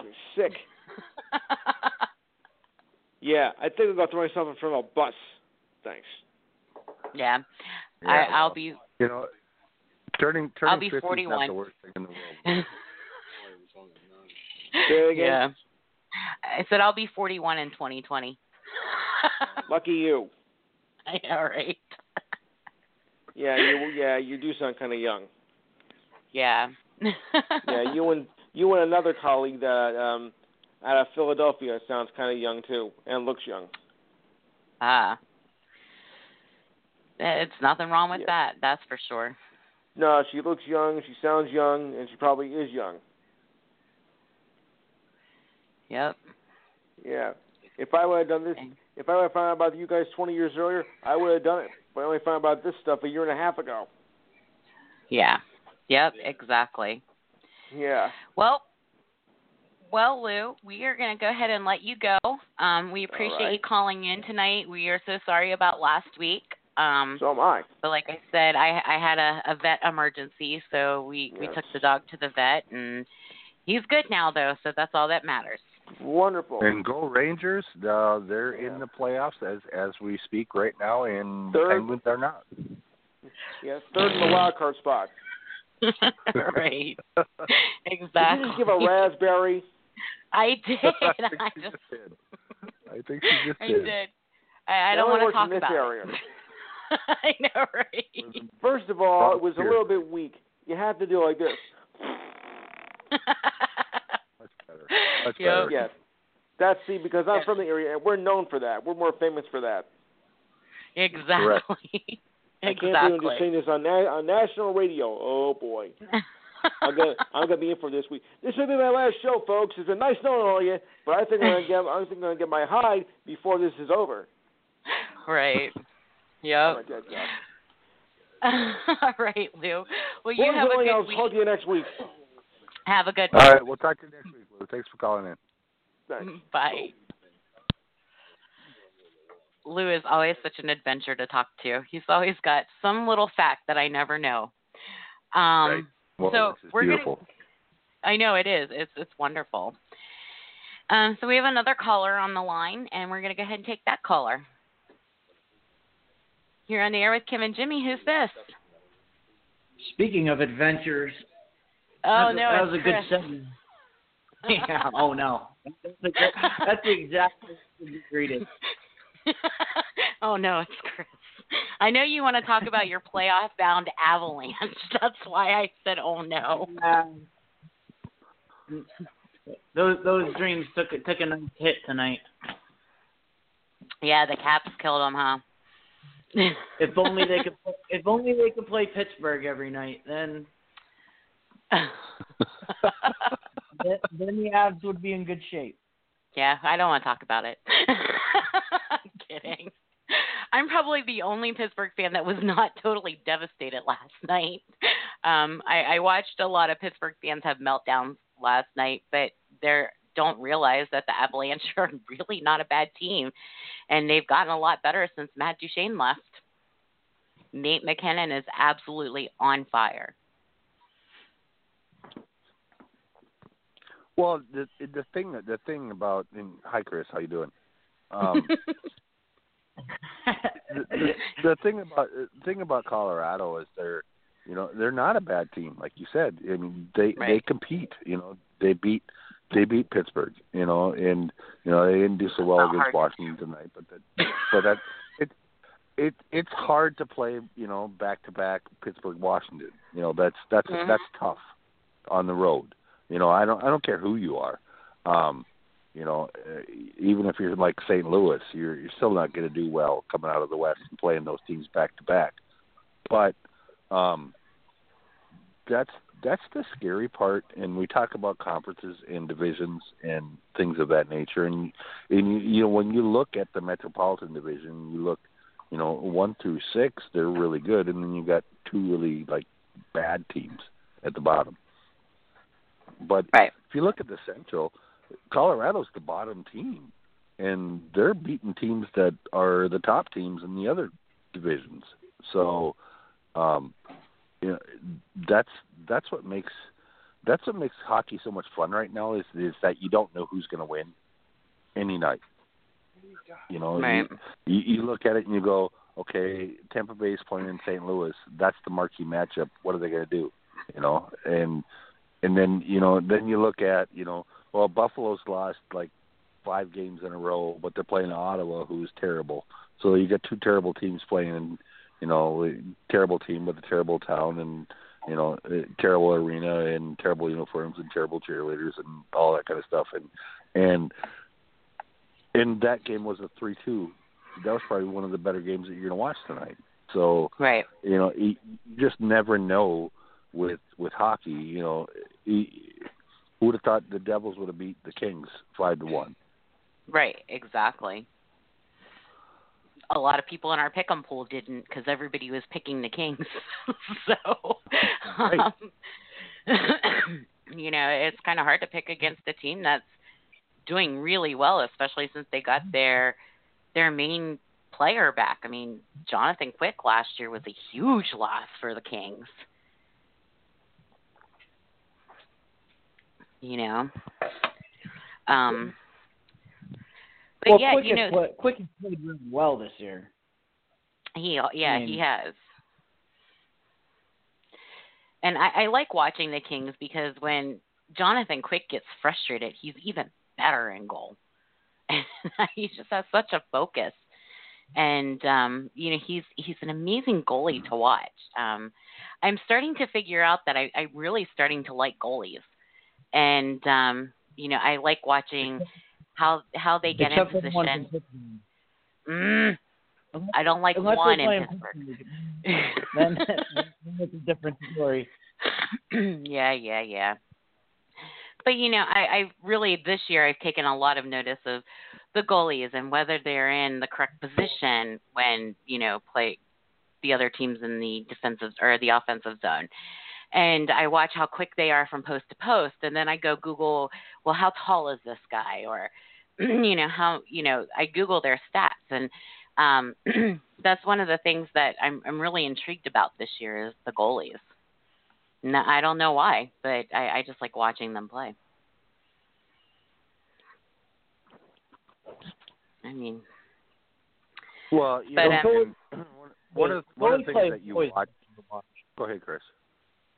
Goalie play is always awesome to watch for me. I I that that's how I got started in watching hockey was watching Mike Richter and all the things that he did in goal. And I was like, how does this guy move like that? And then obviously being in the Northeast here, the net, you know, moving on to Martin Brodeur, you got to watch just guys who could do things that were amazing. Like I had no idea how they could do that, and that that's always been my draw to hockey is the goaltending. Well, you know, it, you brought up um, Jonathan Quick, and, and he's a perfect example. And you can take this back to however however long you want to take it back. But for modern day guys, it's it's Quick, it's Crawford, um, Marc Andre Fleury, um, um, um, what what's his name? Um, King Henry. no, hey, Um, Lundqvist. Yeah. I was wait. I was Um, out. I was, wait, wait. You got you got to get to the king. when when you get you know when you get you when you have a goaltender of that caliber and it, the difference that when they play is when they get beat and if if it's a, a cheap goal or a bad goal if they get if that's the first goal they give up they're not giving up another one they're they become so aggressive and they become i mean they come out they play the puck and they um, they just become so f- furious in the net that um, you're not going to get another one past them, and you're really going to. have I mean, you might, but you're really going to have to work at it.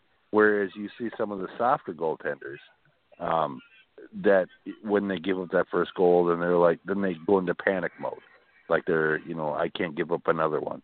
But you can see that the really good, the true goaltenders. Um, really step up their game after they give up a goal.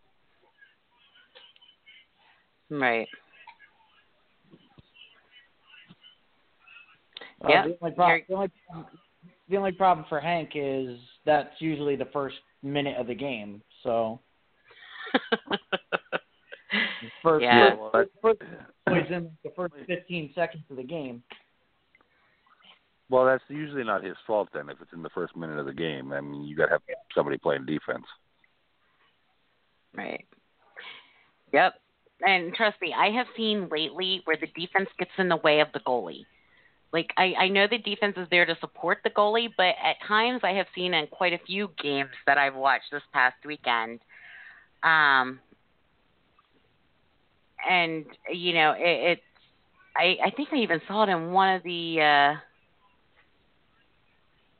I think I saw it in one of the college games too, where the defense literally got in the way of the goalie, and the goalie was unable to.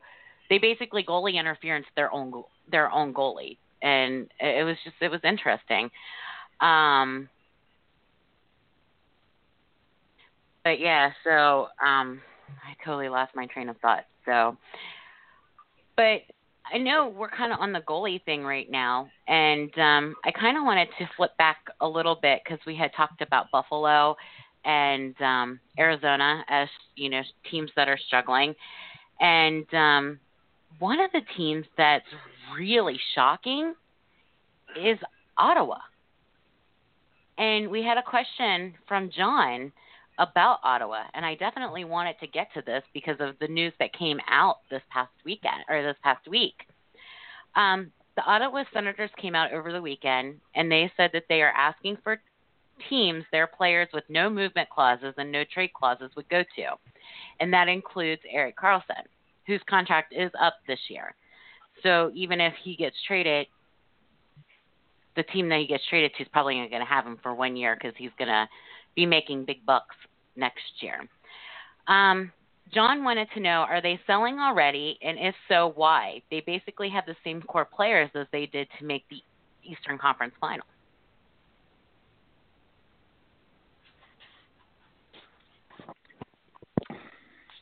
So I, I kind of talked to Jimmy about this a little bit last night on the phone, and um, one yeah, of the things that more than most people know. right, yeah, I know, right? I call Jimmy and be like, "Oh my God, check this out!" But um, no, I, one of the things that I've noticed is that the defense that worked so well last year to get them to the Eastern Conference Finals, because Otto is playing from behind a lot more this year. They um, the defense is not working, and it's not like they really go away from. I think it's the one three one defense, and you know, I, I've noticed that Craig Anderson is not as on point in goal as he was last year. And it seems like Ottawa got worse once they got Matt Duchene and once Erik Karlsson came back.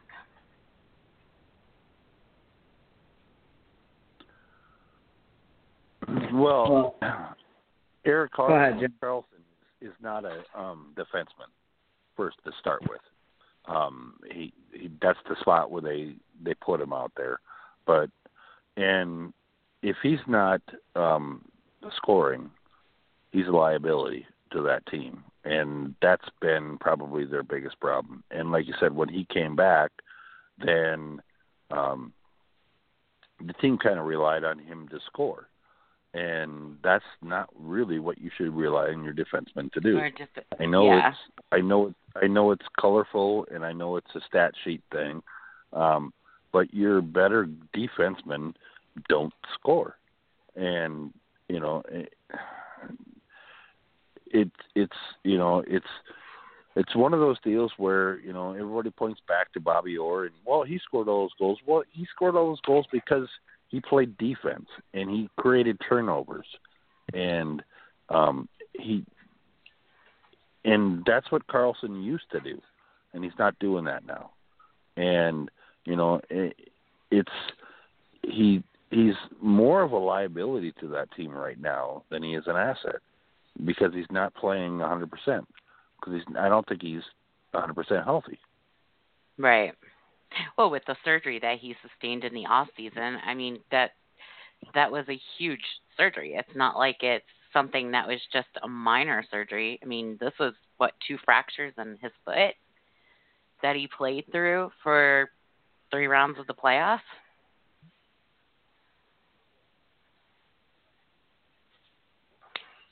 At least in my opinion. I mean, I'm not the end all know all of it, but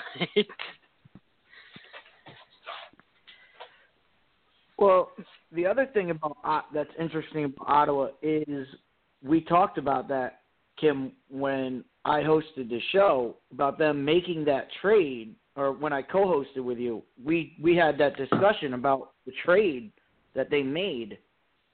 It's interesting to see them selling off now cuz they gave up a lot to get Duchene's and and you know that once that backfired on them, now it's interesting looking forward to see the GM now in selling mode rather than trying to trying to make that that trade work.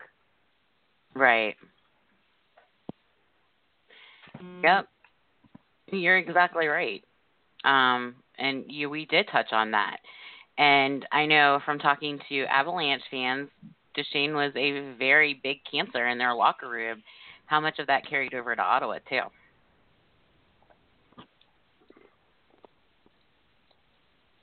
Well, I don't know about cancers in locker rooms, and I don't know how that all works out. I just know that uh, Duchene's a pretty good player, and um, the the Otto situation is is is more than that. Um, I am really surprised that um, the coach is still coaching there.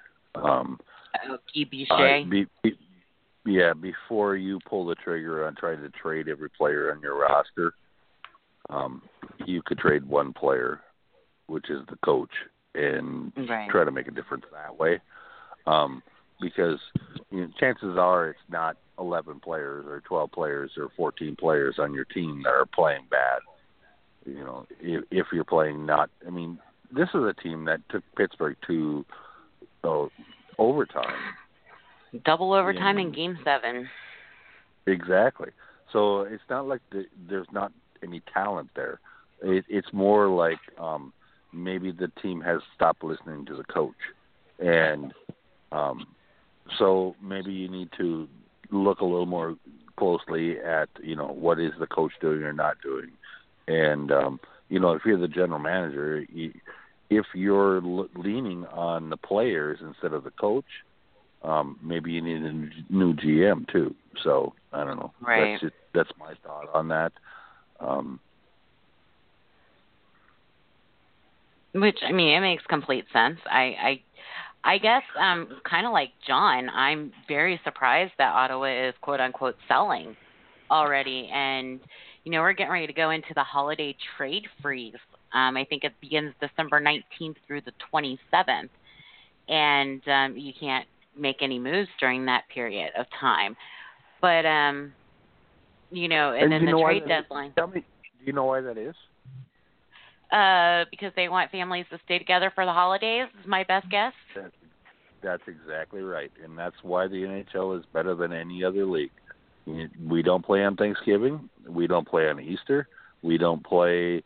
Um, we take a couple days off for for Christmas, and you can't uproot a family during um, The holidays. the Christmas season. Yes. No. and that's why hockey is they're player friendly they're family friendly and you know you won't see that in the NFL in the NFL they play on Christmas Day come on Right. you know or in the NHL you know or you know NBA or whatever it's like they don't do that in hockey you know it you, you take care of your family your family is most important and you know you happen to play hockey so Right. Oh, sorry, my side note. No, so. that's fine because we we had that question. Um, why don't the why does the NHL not play on Thanksgiving? So you just answered that one, hooray which is great. Yay! So um, yeah, I mean, I, I want to try to you know get to some of these questions um, this week because they've been hanging around for a couple of weeks now. But um, Joe actually just said that he missed us last week. He hopes everything is okay. Will you be taking a break the next two weeks due to the holidays? And the answer to that is very simple absolutely not. Unless some emergency comes up, then, you know, we will definitely be here through the holiday season. We only take a break when uh, Kimmy can't be on because I don't know how to work the board. So one day, one day I will learn how to do that, and then I'll just be on by myself, and then nobody will listen. and then everybody will listen because I'm not on it. No, I'm kidding. but thanks, Joe. We were. I'm glad that we were missed. Um, I, I'm I'm very sorry about last week. Like I said, it was very very short notice. Um, moving on a little bit here. Nicole had an interesting question for us. And she said, now that we have at least a quarter of the season under your belt, are there any changes to your playoff predictions from the beginning of the season? I don't remember. well, I don't remember what mine were. I know I had Pittsburgh out. I know I, I'm probably going to change my mind on Nashville not being in. Yeah. Doing pretty well. I had the Wild out. Um, You did. um, and that I'm still sticking with that. Um, Yeah, I actually would. Um, I think I would put Washington back into the playoffs because they're doing a lot more this season with a lot less, which I think is fabulous for the Capitals. Um, and I'm actually going to pull Pittsburgh out. Yeah, I, I had Pittsburgh one. out of the playoffs. So, I, Yeah, you I, did. I, but I, I can tell you for a fact I didn't have the Devils or the Islanders in, and uh, Yeah. I'm not sure I'm going to put them in quite yet. But um, they're playing really well, and it, it it it's fun hockey to watch when you get to see them. Um, the rest, Yeah. I, I I don't know. I, I mean, I had LA in, and I had um, um, Winnipeg in, and I had um,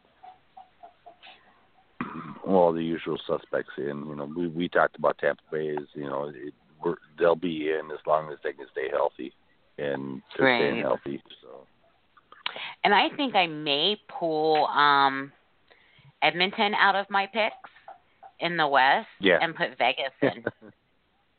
yeah, I, I no, I'm not putting Vegas in. That that uh, I am. That's I have Cinderella. faith in Vegas. seven out. It's gonna happen. You know, it's it's just it's gonna happen. You know, and, and if it doesn't, you know, what a great story. You know, um, you know, if, if they can continue to play the way they're playing, um, that'll be great. But I I just don't see that. I may put No. Vegas up as the Stanley Cup champions this year. No, I'm kidding. I'm kidding. Um, you don't you don't want to beat Vegas though because Detroit beat them early in the season and have not done well since. Um, you know, I like to be superstitious. I think sometimes I'm more superstitious than hockey players, but um, yeah. So, Chris, would you change any of your playoff picks? Absolutely not. Ride or die.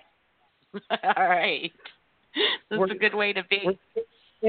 I, I know Colorado's in last in their division, but it's still it's still early. They can still make a run. Yeah, they could. Anything can happen. I mean, it is only December, so I'm, still I'm got holding I'm holding strong. all right. Well, in well, in Colorado's only four points out of the um, wild card right now. So Yeah, it's, yeah, It, it's such a tough. It's such a tight race, and that's what makes that's what makes hockey awesome. Is Yeah, there are so it- many races. no, without a doubt. Um, and it, it gets better as the season goes on. I think. I, I'm hoping. I mean, like we kind of answered, and I'll read this question. Um, Meg had sent a question and says, "Is it just me, or does every does this year the NHL teams, even the bad ones, are looking good and competitive? Every division is so tight." And she's right. I mean, I'm hoping after the first of the year we start to see some of these better teams pull away. But I think it's really going to come down to who makes the best trades, with the exception of Tampa Bay, LA, and um, the Islanders and the Devils, because those teams are actually doing very, very well. Um, so I, I, think it's going to come down to the trade deadline for these teams that are going to be in the wild card and, you know, like your third seed, your third seeds and wild card spots. Well, that that's what's going to be that's what's going to be very interesting as we get towards the trade deadline is what teams what teams decide whether whether they decide all right we're going to make a push for it or they decide all right we're doing really well but we we can't this isn't sustainable and when they decide to get rid of their players that's that's going to be the interesting part. Right. And just so people know, the NHL trade deadline this year is Monday, February 26th. So we still or, got which is a long a ways which to is go. long ways away. Yeah. right. Um, and and and the other thing too is that in to that point, um, the um, the cap hasn't increased um, in in the last couple of years, so teams have been kind of stuck with the players that they're at. Um, uh, it's supposed to go up like five million the next year. Um, yeah, between revenue. three and ten. Between Yeah. three and ten million dollars, which is hefty. I mean, Right. you got to think there are teams like Toronto that maybe have a million under the cap, and you know, extra three to ten million is going to really help out with signing, re-signing some of those players that they may need to sign in the next couple of years. Well, and, and so a lot of the teams that were, um, a lot of teams are just like, you know, status quo right now. They're not, they're not moving. They're not, um, they're not getting any better. They're not getting any worse. So you're getting a lot of um, mid-pack teams um, because everybody's kind of right around that same cap number, and even the bad teams are right around that cap number. So um, right. when the cap number increases, I think you will see more of a more of a jump next year if that actually happens. You'll see teams that um, have been struggling against the cap number, um, right? Like Chicago or Pittsburgh or Washington, um, Toronto. Be Toronto. Toronto's not struggling at all against the cap. Oh, really? I thought they were earlier in the season. Well, they got like twelve-year-old kids playing on their team. true, true. They're on rookie contracts. They're they're going to be struggling.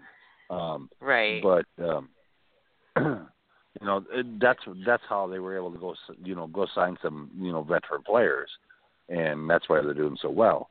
Um, but those are like you know one year deals or two year deals or whatever. So they'll get out they'll get out of those if they need to. But um, you, you know your other teams like your Pittsburghs and your um, Washington and um, Chicago for sure um, are struggling against the cap. Well, when they get cap space next year, they'll be able to sign actually sign players to go with that huge core that they have, and that will make a big difference next year. So right. yeah, it's fun this year because everybody's kind of level. It is, and it's making each game important, which goes back to your saying the playoffs start in October. Yes, so it every game is really starting to count right now. Um, but Chris, we're going to have to let you go because we have another caller on the line. So I want to go ahead and get to them before our show ends tonight. But we thank awesome. you so much for we thank you so much for calling in. Anytime, guys, and have a good week. You do the same. Hey, thanks for calling in, Chris. Go Quinnipiac. yeah. they need as much love as they can get. yep. All right, Chris. Well, have a good week, and we'll talk to you next week. Absolutely, guys. Bye. All right, Jimmy, we're going to take this next caller here. Oh, okay. Hi. Hi, you're on the air with Kim and Jimmy. Who's this? Hey, it's Farmer. What's going on, Jimmy? Man, it, it, it's glad to hear hear, uh, hear hear hear your voice and know that uh, you're doing well, sir. Hey, you know what, Farmer? It, it was it was great watching your uh, North Dakota club this last weekend. I got to watch both uh, both games with St. Cloud State, and yeah. uh, and uh, you know what? That's uh, that's the class of the country right there um, in college hockey is um, the NCHC. You got you you got to know that. well, you know, I, I wasn't calling to, to, to, you know, yeah, you're you're right though. It, it, it seems like uh, uh, uh, that division is, is the powerhouse in uh, college hockey. Well, and they you took guys all are the doing good well. teams from the WCHA and put them Yep. all in the NCHC. And it's Well, like, yeah, well, you know, why not? it's very true. Very, very true. You know, Jimmy, um, I, I, I know you guys talked about about college here here earlier in the show, and I, I apologize, uh, Kim, but uh, you know, it's always nice to to, to talk, you know, to talk some uh, NCAA, um, you know, hockey here with, with Jimmy. Um, what in your top ten for the uh, standings in the uh, in, in the country? Who do you see as like, wow, why are they there? Oh, let me see. Um, Clarkson. I can name some for you. Here, you, you have St. Cloud State, Notre Dame. no, I, no, St. Cloud State. I could see in there. Yeah, Notre Dame's number two. Clarkson's number three. Denver's number four. No, as as far as what teams that shouldn't be in there, or what? Yeah, yeah, definitely. Kind of like you're like, what the you know what is going on here? Well, I would put North Dakota ahead of Clarkson. I put them probably fourth. I would probably Okay. have it St. Cloud State, Denver, Notre Dame. Um, actually, I would probably put St. Cloud State, Notre Dame, Denver. Um, So you're not surprised about Notre Dame being number two? Well, what what poll are you looking at? I am looking at it, it, it's on my app, uh, which is um, College Hockey Network, Okay. and I'm they looking at have uh, a- a- and they have St. St. Cloud State number one. Notre he's Dame looking at two. the pairwise. The Yeah. pairwise Oh, okay. rankings. Yeah. Correct. Okay. Yeah. We we early we had to figure out which one. oh, I'm sorry. Um, Clarkson's number three, Denver's four, uh, Cornell's five, Minnesota State six, and North Dakota seven. Yeah, realistically, I mean, I, I I watched that St. Cloud State. I watched both games, St. Cloud State and North Dakota, um, this Mhm. last weekend. Sorry you didn't get to watch it. Um, those th- that's probably the two best teams in the country. You know, I've watched a lot of college hockey, and those those are probably the two best teams in the country right now. Um, but North. Dakota lost, so they had to drop in the in the in the. Uh, I, I I do the U.S. College Hockey Online poll. Uh, That's what I look Oh, okay. at. Um, Gotcha. Denver's not going. Denver's not going anywhere. Notre Dame's won like eleven in a row. I mean, they they swept Minnesota. They Yeah. um swept they Wisconsin. flipped their entire uh, conference. I think yeah, that's I awesome. mean, they're just I'm so sorry. unbelievable. I mean, yeah, no, you they're look Yeah, at 16 3 and 1. you look at you the know, qual- you look at the quality wins that Notre Dame has had, and they're they're right up there with um the NCHC teams. Um Clarkson and Cornell, I don't even know why they're even in the top ten, but I was I was I was thinking the uh, same thing. So I, I kind of wanted, you know, you and I generally think the same way on certain teams, and when I saw that, I'm like, you got to be kidding. And then even Ohio State being eight, that's another one that I'm like, what the hey, you know?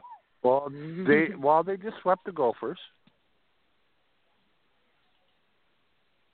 And Okay. ten and four. You know, I mean it, Gophers aren't Gophers are not a bad hockey team. They just have played really good hockey teams in the last like three weekends. Right. You know, they played Notre they played Notre Dame, they got swept. They played Wisconsin, they split, and they played Ohio State and they they got swept. You know, it, and it's played North, go- North Dakota and, and, and split. right. Mhm. Okay. But the the the Clarkson and, and, and Cornell but- are, but I mean- ones. When you when you play really good teams in your non-conference and your conference schedule, um, you're going to lose some of those games. Yeah. But if you're like Clarkson and Cornell and you're playing the um, Sisters of the Poor, um, and you win, congrats to you. But you're not really beating anybody. Again, I, I, I agree with you. Um, I'm going to take up a cu- couple more minutes of your time there, Kimmy. And you know, I know everybody That's calls to talk to you, but uh, you Yeah, know, right. wh- whatever you, you know, whenever I can call and, and talk talk with Jimmy, it's a it's a it's a great time. And you know, him being in, in Minnesota and and both of you guys knowing hockey um, by like the back of your hand. Jimmy, I know you guys probably talked about this maybe we last week or two weeks ago, but uh, what is your thinking about hockey being in Seattle, which is not too far away from Vancouver, which already has a team? Well, apparently you weren't listening to the earlier portion of the show or many of the No. other portions of the show, but um, I, I was busy. I'm sorry. That's okay. You have life. It it it, it, it evolves. Um, my theory on the whole thing, Farmer, is, and it's been this way all along, is that what's going to happen, and I said this, what Kimmy, it was like two months ago. yeah, is before Seattle even put their app in. Yep, I said that Seattle's going to going to create a um an environment where they can have they're going to upgrade their stadium. and once that happens, then Arizona the um, Arizona's going to push to get the stadium downtown with the with the um uh with with the with was the basketball Phoenix team Suns. the Phoenix thank you Suns. Right. um You're welcome. and uh they're going to push to get that done and once that gets done then Phoenix is going to move to the um the Arizona team is going to move from Arizona to Seattle Wow. Seattle Okay. will I guess that makes Seattle sense. will have a hockey team Yeah. As long as it's not a bird, I will probably root for it, Jimmy. I- I'm just I'm just let, letting you know that right now. Well, Everybody is taking shots at me tonight. Holy crowley. that's crazy. Everybody that's How- called in how- has taken a shot. How how is me saying I would never root for a bird ta taking a shot at you, Kimmy? Oh, because everybody calls Well, the you penguins the flightless birds. Oh. that's well come on come on now farmer well You no, I, I think root Jimmy knows. I, I think Jimmy knows exactly know. you why I was. fighting hawks you root for No, I, I don't even I don't I don't even acknowledge that team.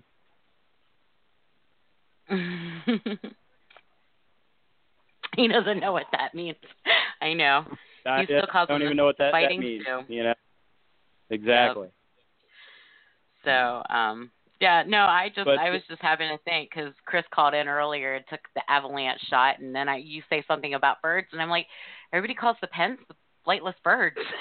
wow, I'm kidding, but um, no, I mean, No, back back to your your comment on uh, Seattle will have a team by 2020, whether it's an expansion team or um, a removement. Um, I, I think that they're probably going to get the removement from the Arizona club.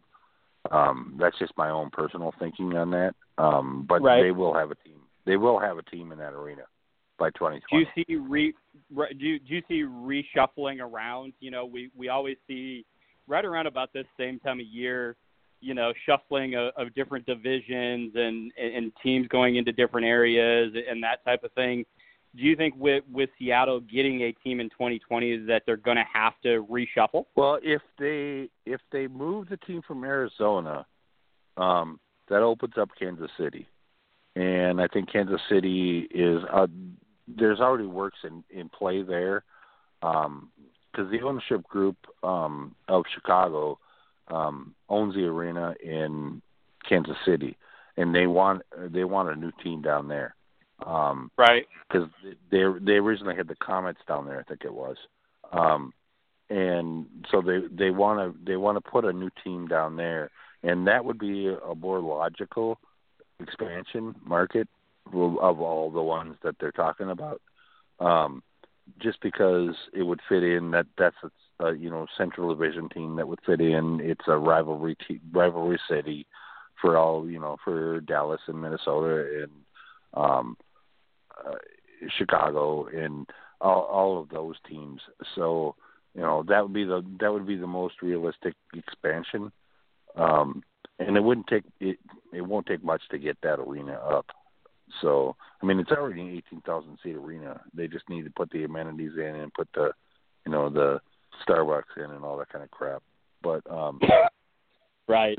they uh, And, and a uh, chicken fillet that that's only not o- open on Sundays, but you know that's Yeah, well, they yeah. won't they won't put Chick Fil A there, but anyway, they, you know, the, uh, and in Kansas City's, a, you know, they don't have a, a a- a basketball team, so I mean that's a good market, and um, and well, it's a great market for for football and for um for for baseball. You know, I mean they have two of the best arenas, you know, best um stadiums. And they could just you know they could they could really build that you know I think it's called Comet Arena or whatever right now. They could really build that up. And uh Oh, I definitely. think I think that's where the NHL should go you know move Arizona up to Seattle and then expand in in Kansas City. You know, and just I- to I- I interrupt here agree. for a second, guys, Yeah. um, I just want to let our our listeners know that in five minutes we will not be live, but you can catch us on our podcast. Either go to Radio AFS with the link that is posted to or pinned to the top of the Facebook page, and you can download the remainder of the podcast and listen to the full thing. Um, also, it's on iTunes. You can do the same thing. So I just wanted to let everybody that's listening live know. So I'm sorry. Or, or guys, you could actually just call in and, and listen that way. And True. And, and I'm sure Kimmy ha, has given that phone number, but I'll do it one more time for you, Kimmy. Uh, it's six four six six six eight eight four six seven.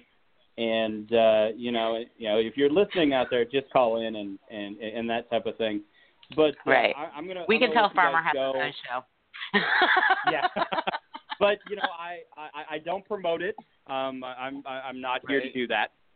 But uh, you know, let's uh, let let's look into January 5th, and then I'll let you go. And and you know which team I'm talking about. North, North Dakota doesn't play until Jan- Jan- January 5th again, um, and they play Ne- uh, Nebraska Omaha. It's always a tough Mhm. game between the Sioux and Nebraska Omaha. Jimmy, where do you see this game going? Do you, do you see a sweep or do you see a split?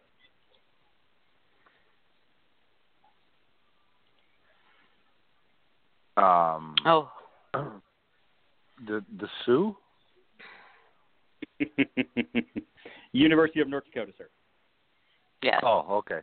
Well, I I I, I see North Dakota winning both those games. I I don't see um uh, Omaha's. You know, had they've they've had they had their run. They're done.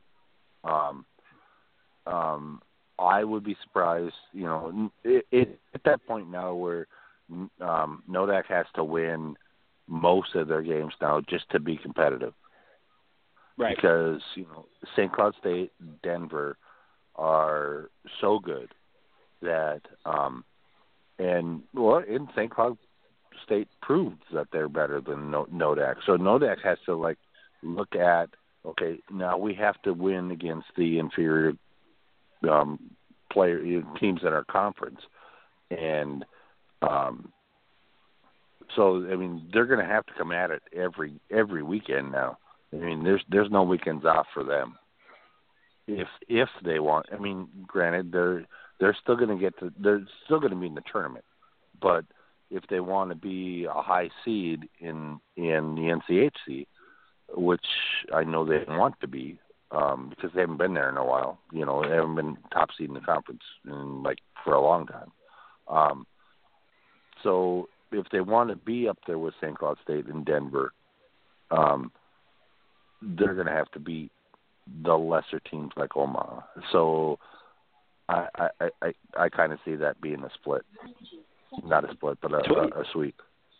Right. Well, all right, guys. I, I, I again, Kimmy, I, I want to thank you for uh, getting me on, and and uh, Oh, it's my always pleasure. a pleasure to uh, to uh, talk with uh, Jimmy here on uh, stay out of your crease or my crease, or how about we just stay out of all the goalies' creases, right? Yeah, exactly. Right. Okay, finally, before Yeah. you go, Yeah. um, Duluth, they're Mhm. 17th in the USCHO poll right now, in the Mhm. eight and nine. Okay. Do you still think they're? Do you th- do you think they're that good? You're breaking up on me, Jimmy. I'm sorry. No, I'm just saying. Um, Duluth, Duluth is eight, nine, and two right now, but they're 17th in the in the nationwide poll. Mm-hmm. Are they that? are Um, they that good? uh, uh, you, you take shots at, at, at my Nodak team, and then you can make me want to comment on yours. Well, I'm just being realistic with your Nodak team. Oh, I, I know my. you, I I can tell you right now, my Gopher team is is not tenth in the country. They're terrible. I, I would agree with you on that one. Um, you know, the uh, the Bulldogs are the uh, they're a team that I think the uh, college world out there um, wants them to do really really well. Um, it's it, I, I I've looked at the polling, and, and this is digging deep, but they have Arizona State at 52nd. So if they can have oh, wow. an Arizona State 52nd, they can have a Bulldog team, you know, 17. So they uh, they released the um, they released the juniors team as Mhm. far as um, what what teams are going to play for the U.S. for the juniors this year. And I think there's one from North Dakota. I think one or maybe two from Minnesota. A couple from um, Boston and Boston University, and five from Minnesota Duluth. Yeah. So it, it just maybe says, you know, that team has talent. maybe- I, I'm not gonna. maybe, Yeah, I'm not maybe gonna there's be- talent there BS that you. you and I don't see. Um, They're, but- you tell me that's that that that you know you watch them more more than I do. The only time I watch them is is when uh, uh, North Dakota plays them. Um, I I- they've always been a team with talent, with talented kids. It's the matter of if the talented kids can play well with each other and make each other look good versus themselves.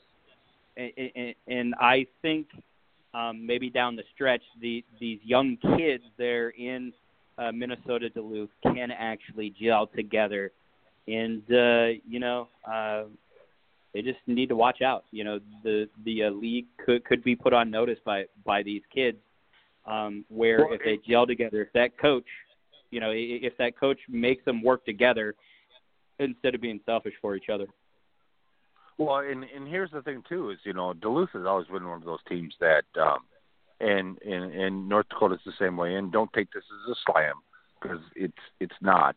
Um, where the coach develops the kids, um, and doesn't necessarily have high level talent when they when they get there, but Yep. when they leave, they're high level talent.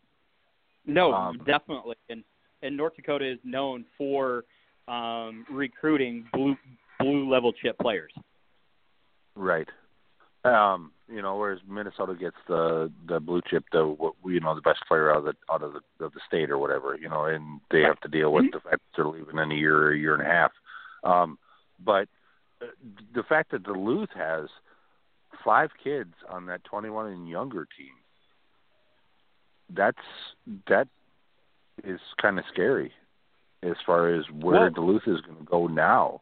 You know, I mean, Yeah. maybe not this year, but you know, when these kids come together, you know, I mean, you know, they're reloading right now in Duluth, Yeah, they and are. that that's something that they don't normally do. Right. Oh, definitely. You know, in, in, in North Dakota, if I'm not mistaken, is, is a not a young team, but they're not an old team. You know, they're- kind of that that middle ground team. Um, and A lot of you know, a lot of um, juniors and sophomores. Yeah, yeah. Um, where Minnesota Duluth has a lot of freshmen. You know, it's going to be the league will, will definitely maybe not this year, Jimmy, but uh, watch out next year for the uh, Bulldogs. I know it's And that's it's going to be compliment. scary, and, and that's That's and a compliment. Fun. I mean, it's fun. You know, it's fun. It, it's fun because the NCHC is clearly the class of um, college hockey, and it's if it's not St. Cloud State, Denver, or North Dakota, or Duluth, you know, uh, look at Western Michigan this year. Holy crap! Who expected that? I know I didn't. I know. Nobody did. It's like Nobody the uh, ponies got. Yeah, it's like the ponies got let loose and tally ho they go. You know, it's crazy. hmm You know, Yeah. Timmy, I think this is the first time in the your show has been around that I actually praised Minnesota Duluth. And I actually do believe called them is by, by their real name. You know, Yeah, and actually I- called them by their real name. You know, I'm Yeah. you know, I'm proud of you, Farmer. I really am. I know how Yeah, hard it is me for too. you. I'm very proud of you. Right. But yeah, yeah. But I think that's going to be our show for tonight, Farmer. But I appreciate you calling in. you're welcome, and uh, definitely thank you for uh, having me on, Jimmy. Um, if I don't talk to you uh, before the uh, new year, and also Kimmy, um, you guys have a very merry Christmas and a safe and happy New Year. You do the Thank same, you. You Farmer. sir. And uh, go Sioux. Bye, guys. Bye, guys. Bye, Farmer. he is definitely one of the biggest North Dakota fans that I've ever met in my whole entire life. And um, when it comes to the NHL, Farmer is the type of person that roots for former NoDak players instead of just a particular team, which is really nice. But wow, what a great show tonight, Jimmy. And it was so good to be back. Um, I know we didn't get to all of our questions this week, but when do we ever get to those? Um, I will definitely save those for next week. Um, keep them coming in. We will get to them, you know, as soon as we can. But don't hesitate to send us questions. We don't mind. Um, but I think that's it. So next week um, we do have a special show planned, and um, we will um, combine a couple of things between college and NHL. And I hope everybody will join us for that. I will post on Facebook later this weekend a question for our page our page fans to answer, and hopefully we get some good answers back from them. But um, we'll be back here next week, barring any medical emergencies. And um, right. We thank you very much for your patience. And again, we apologize for last week. But that's my final thoughts. Anything from you, Jimmy? Uh, no. Other than that, um, I think we should do good this week. Um, don't forget to root for your team. Oh don't yeah. forget to root for the other teams. And don't forget to root for hockey. Exactly. If there's a game on, watch the game. You know, you don't necessarily have to have a horse in the race to enjoy the hockey game. You know, I I think that's the number one thing that I taught Kimmy is that hockey's a fun sport to watch it's much more fun to watch than football because you don't have a commercial break every 12 minutes. Right. So I don't know. That's just me. Or I had to, I tried to watch football uh, on Sunday and, and that was really painful. Um just because you never get to watch the game. No. Nope. It's uh and you know Jimmy Jimmy is right. One of the things that I've learned over the last couple of years is to enjoy the game for what it is, regardless, and don't hold out there for your um, your wins and losses. Don't base that on your season. Um, you know, if you get 82 games, that's 82 games that you got to enjoy. I, you know, I honestly average about two to three hockey games a night, and we all know Pittsburgh doesn't play two or three games a night, and they don't play every night of the week. So, I actually watch a ton of hockey. And on the weekends, I usually find a college game to immerse myself in. And um, you know, I forego the NHL on Friday night unless Pittsburgh's playing, and then I watch them. But for the most part, I have a college game on Friday night, and it's just it's super enjoyable. So, but we but we thank everybody for listening and calling in. Thanks, Farmer, Chris, and Lou, for calling in tonight and being a part of our show. And um, I guess we'll see you guys back here next week. Oh, and and one final thing. Um, sure. the Wild did win tonight against Calgary in, in a shootout. Yeah. yep. I saw that, and I actually picked the Wild in the pool. So look, I'm not a jinx. There Which I'm go. sure next week Chris will tell you that I am. So. yep. All right. Well, All right. everybody have a great week, and we'll see you back here next week.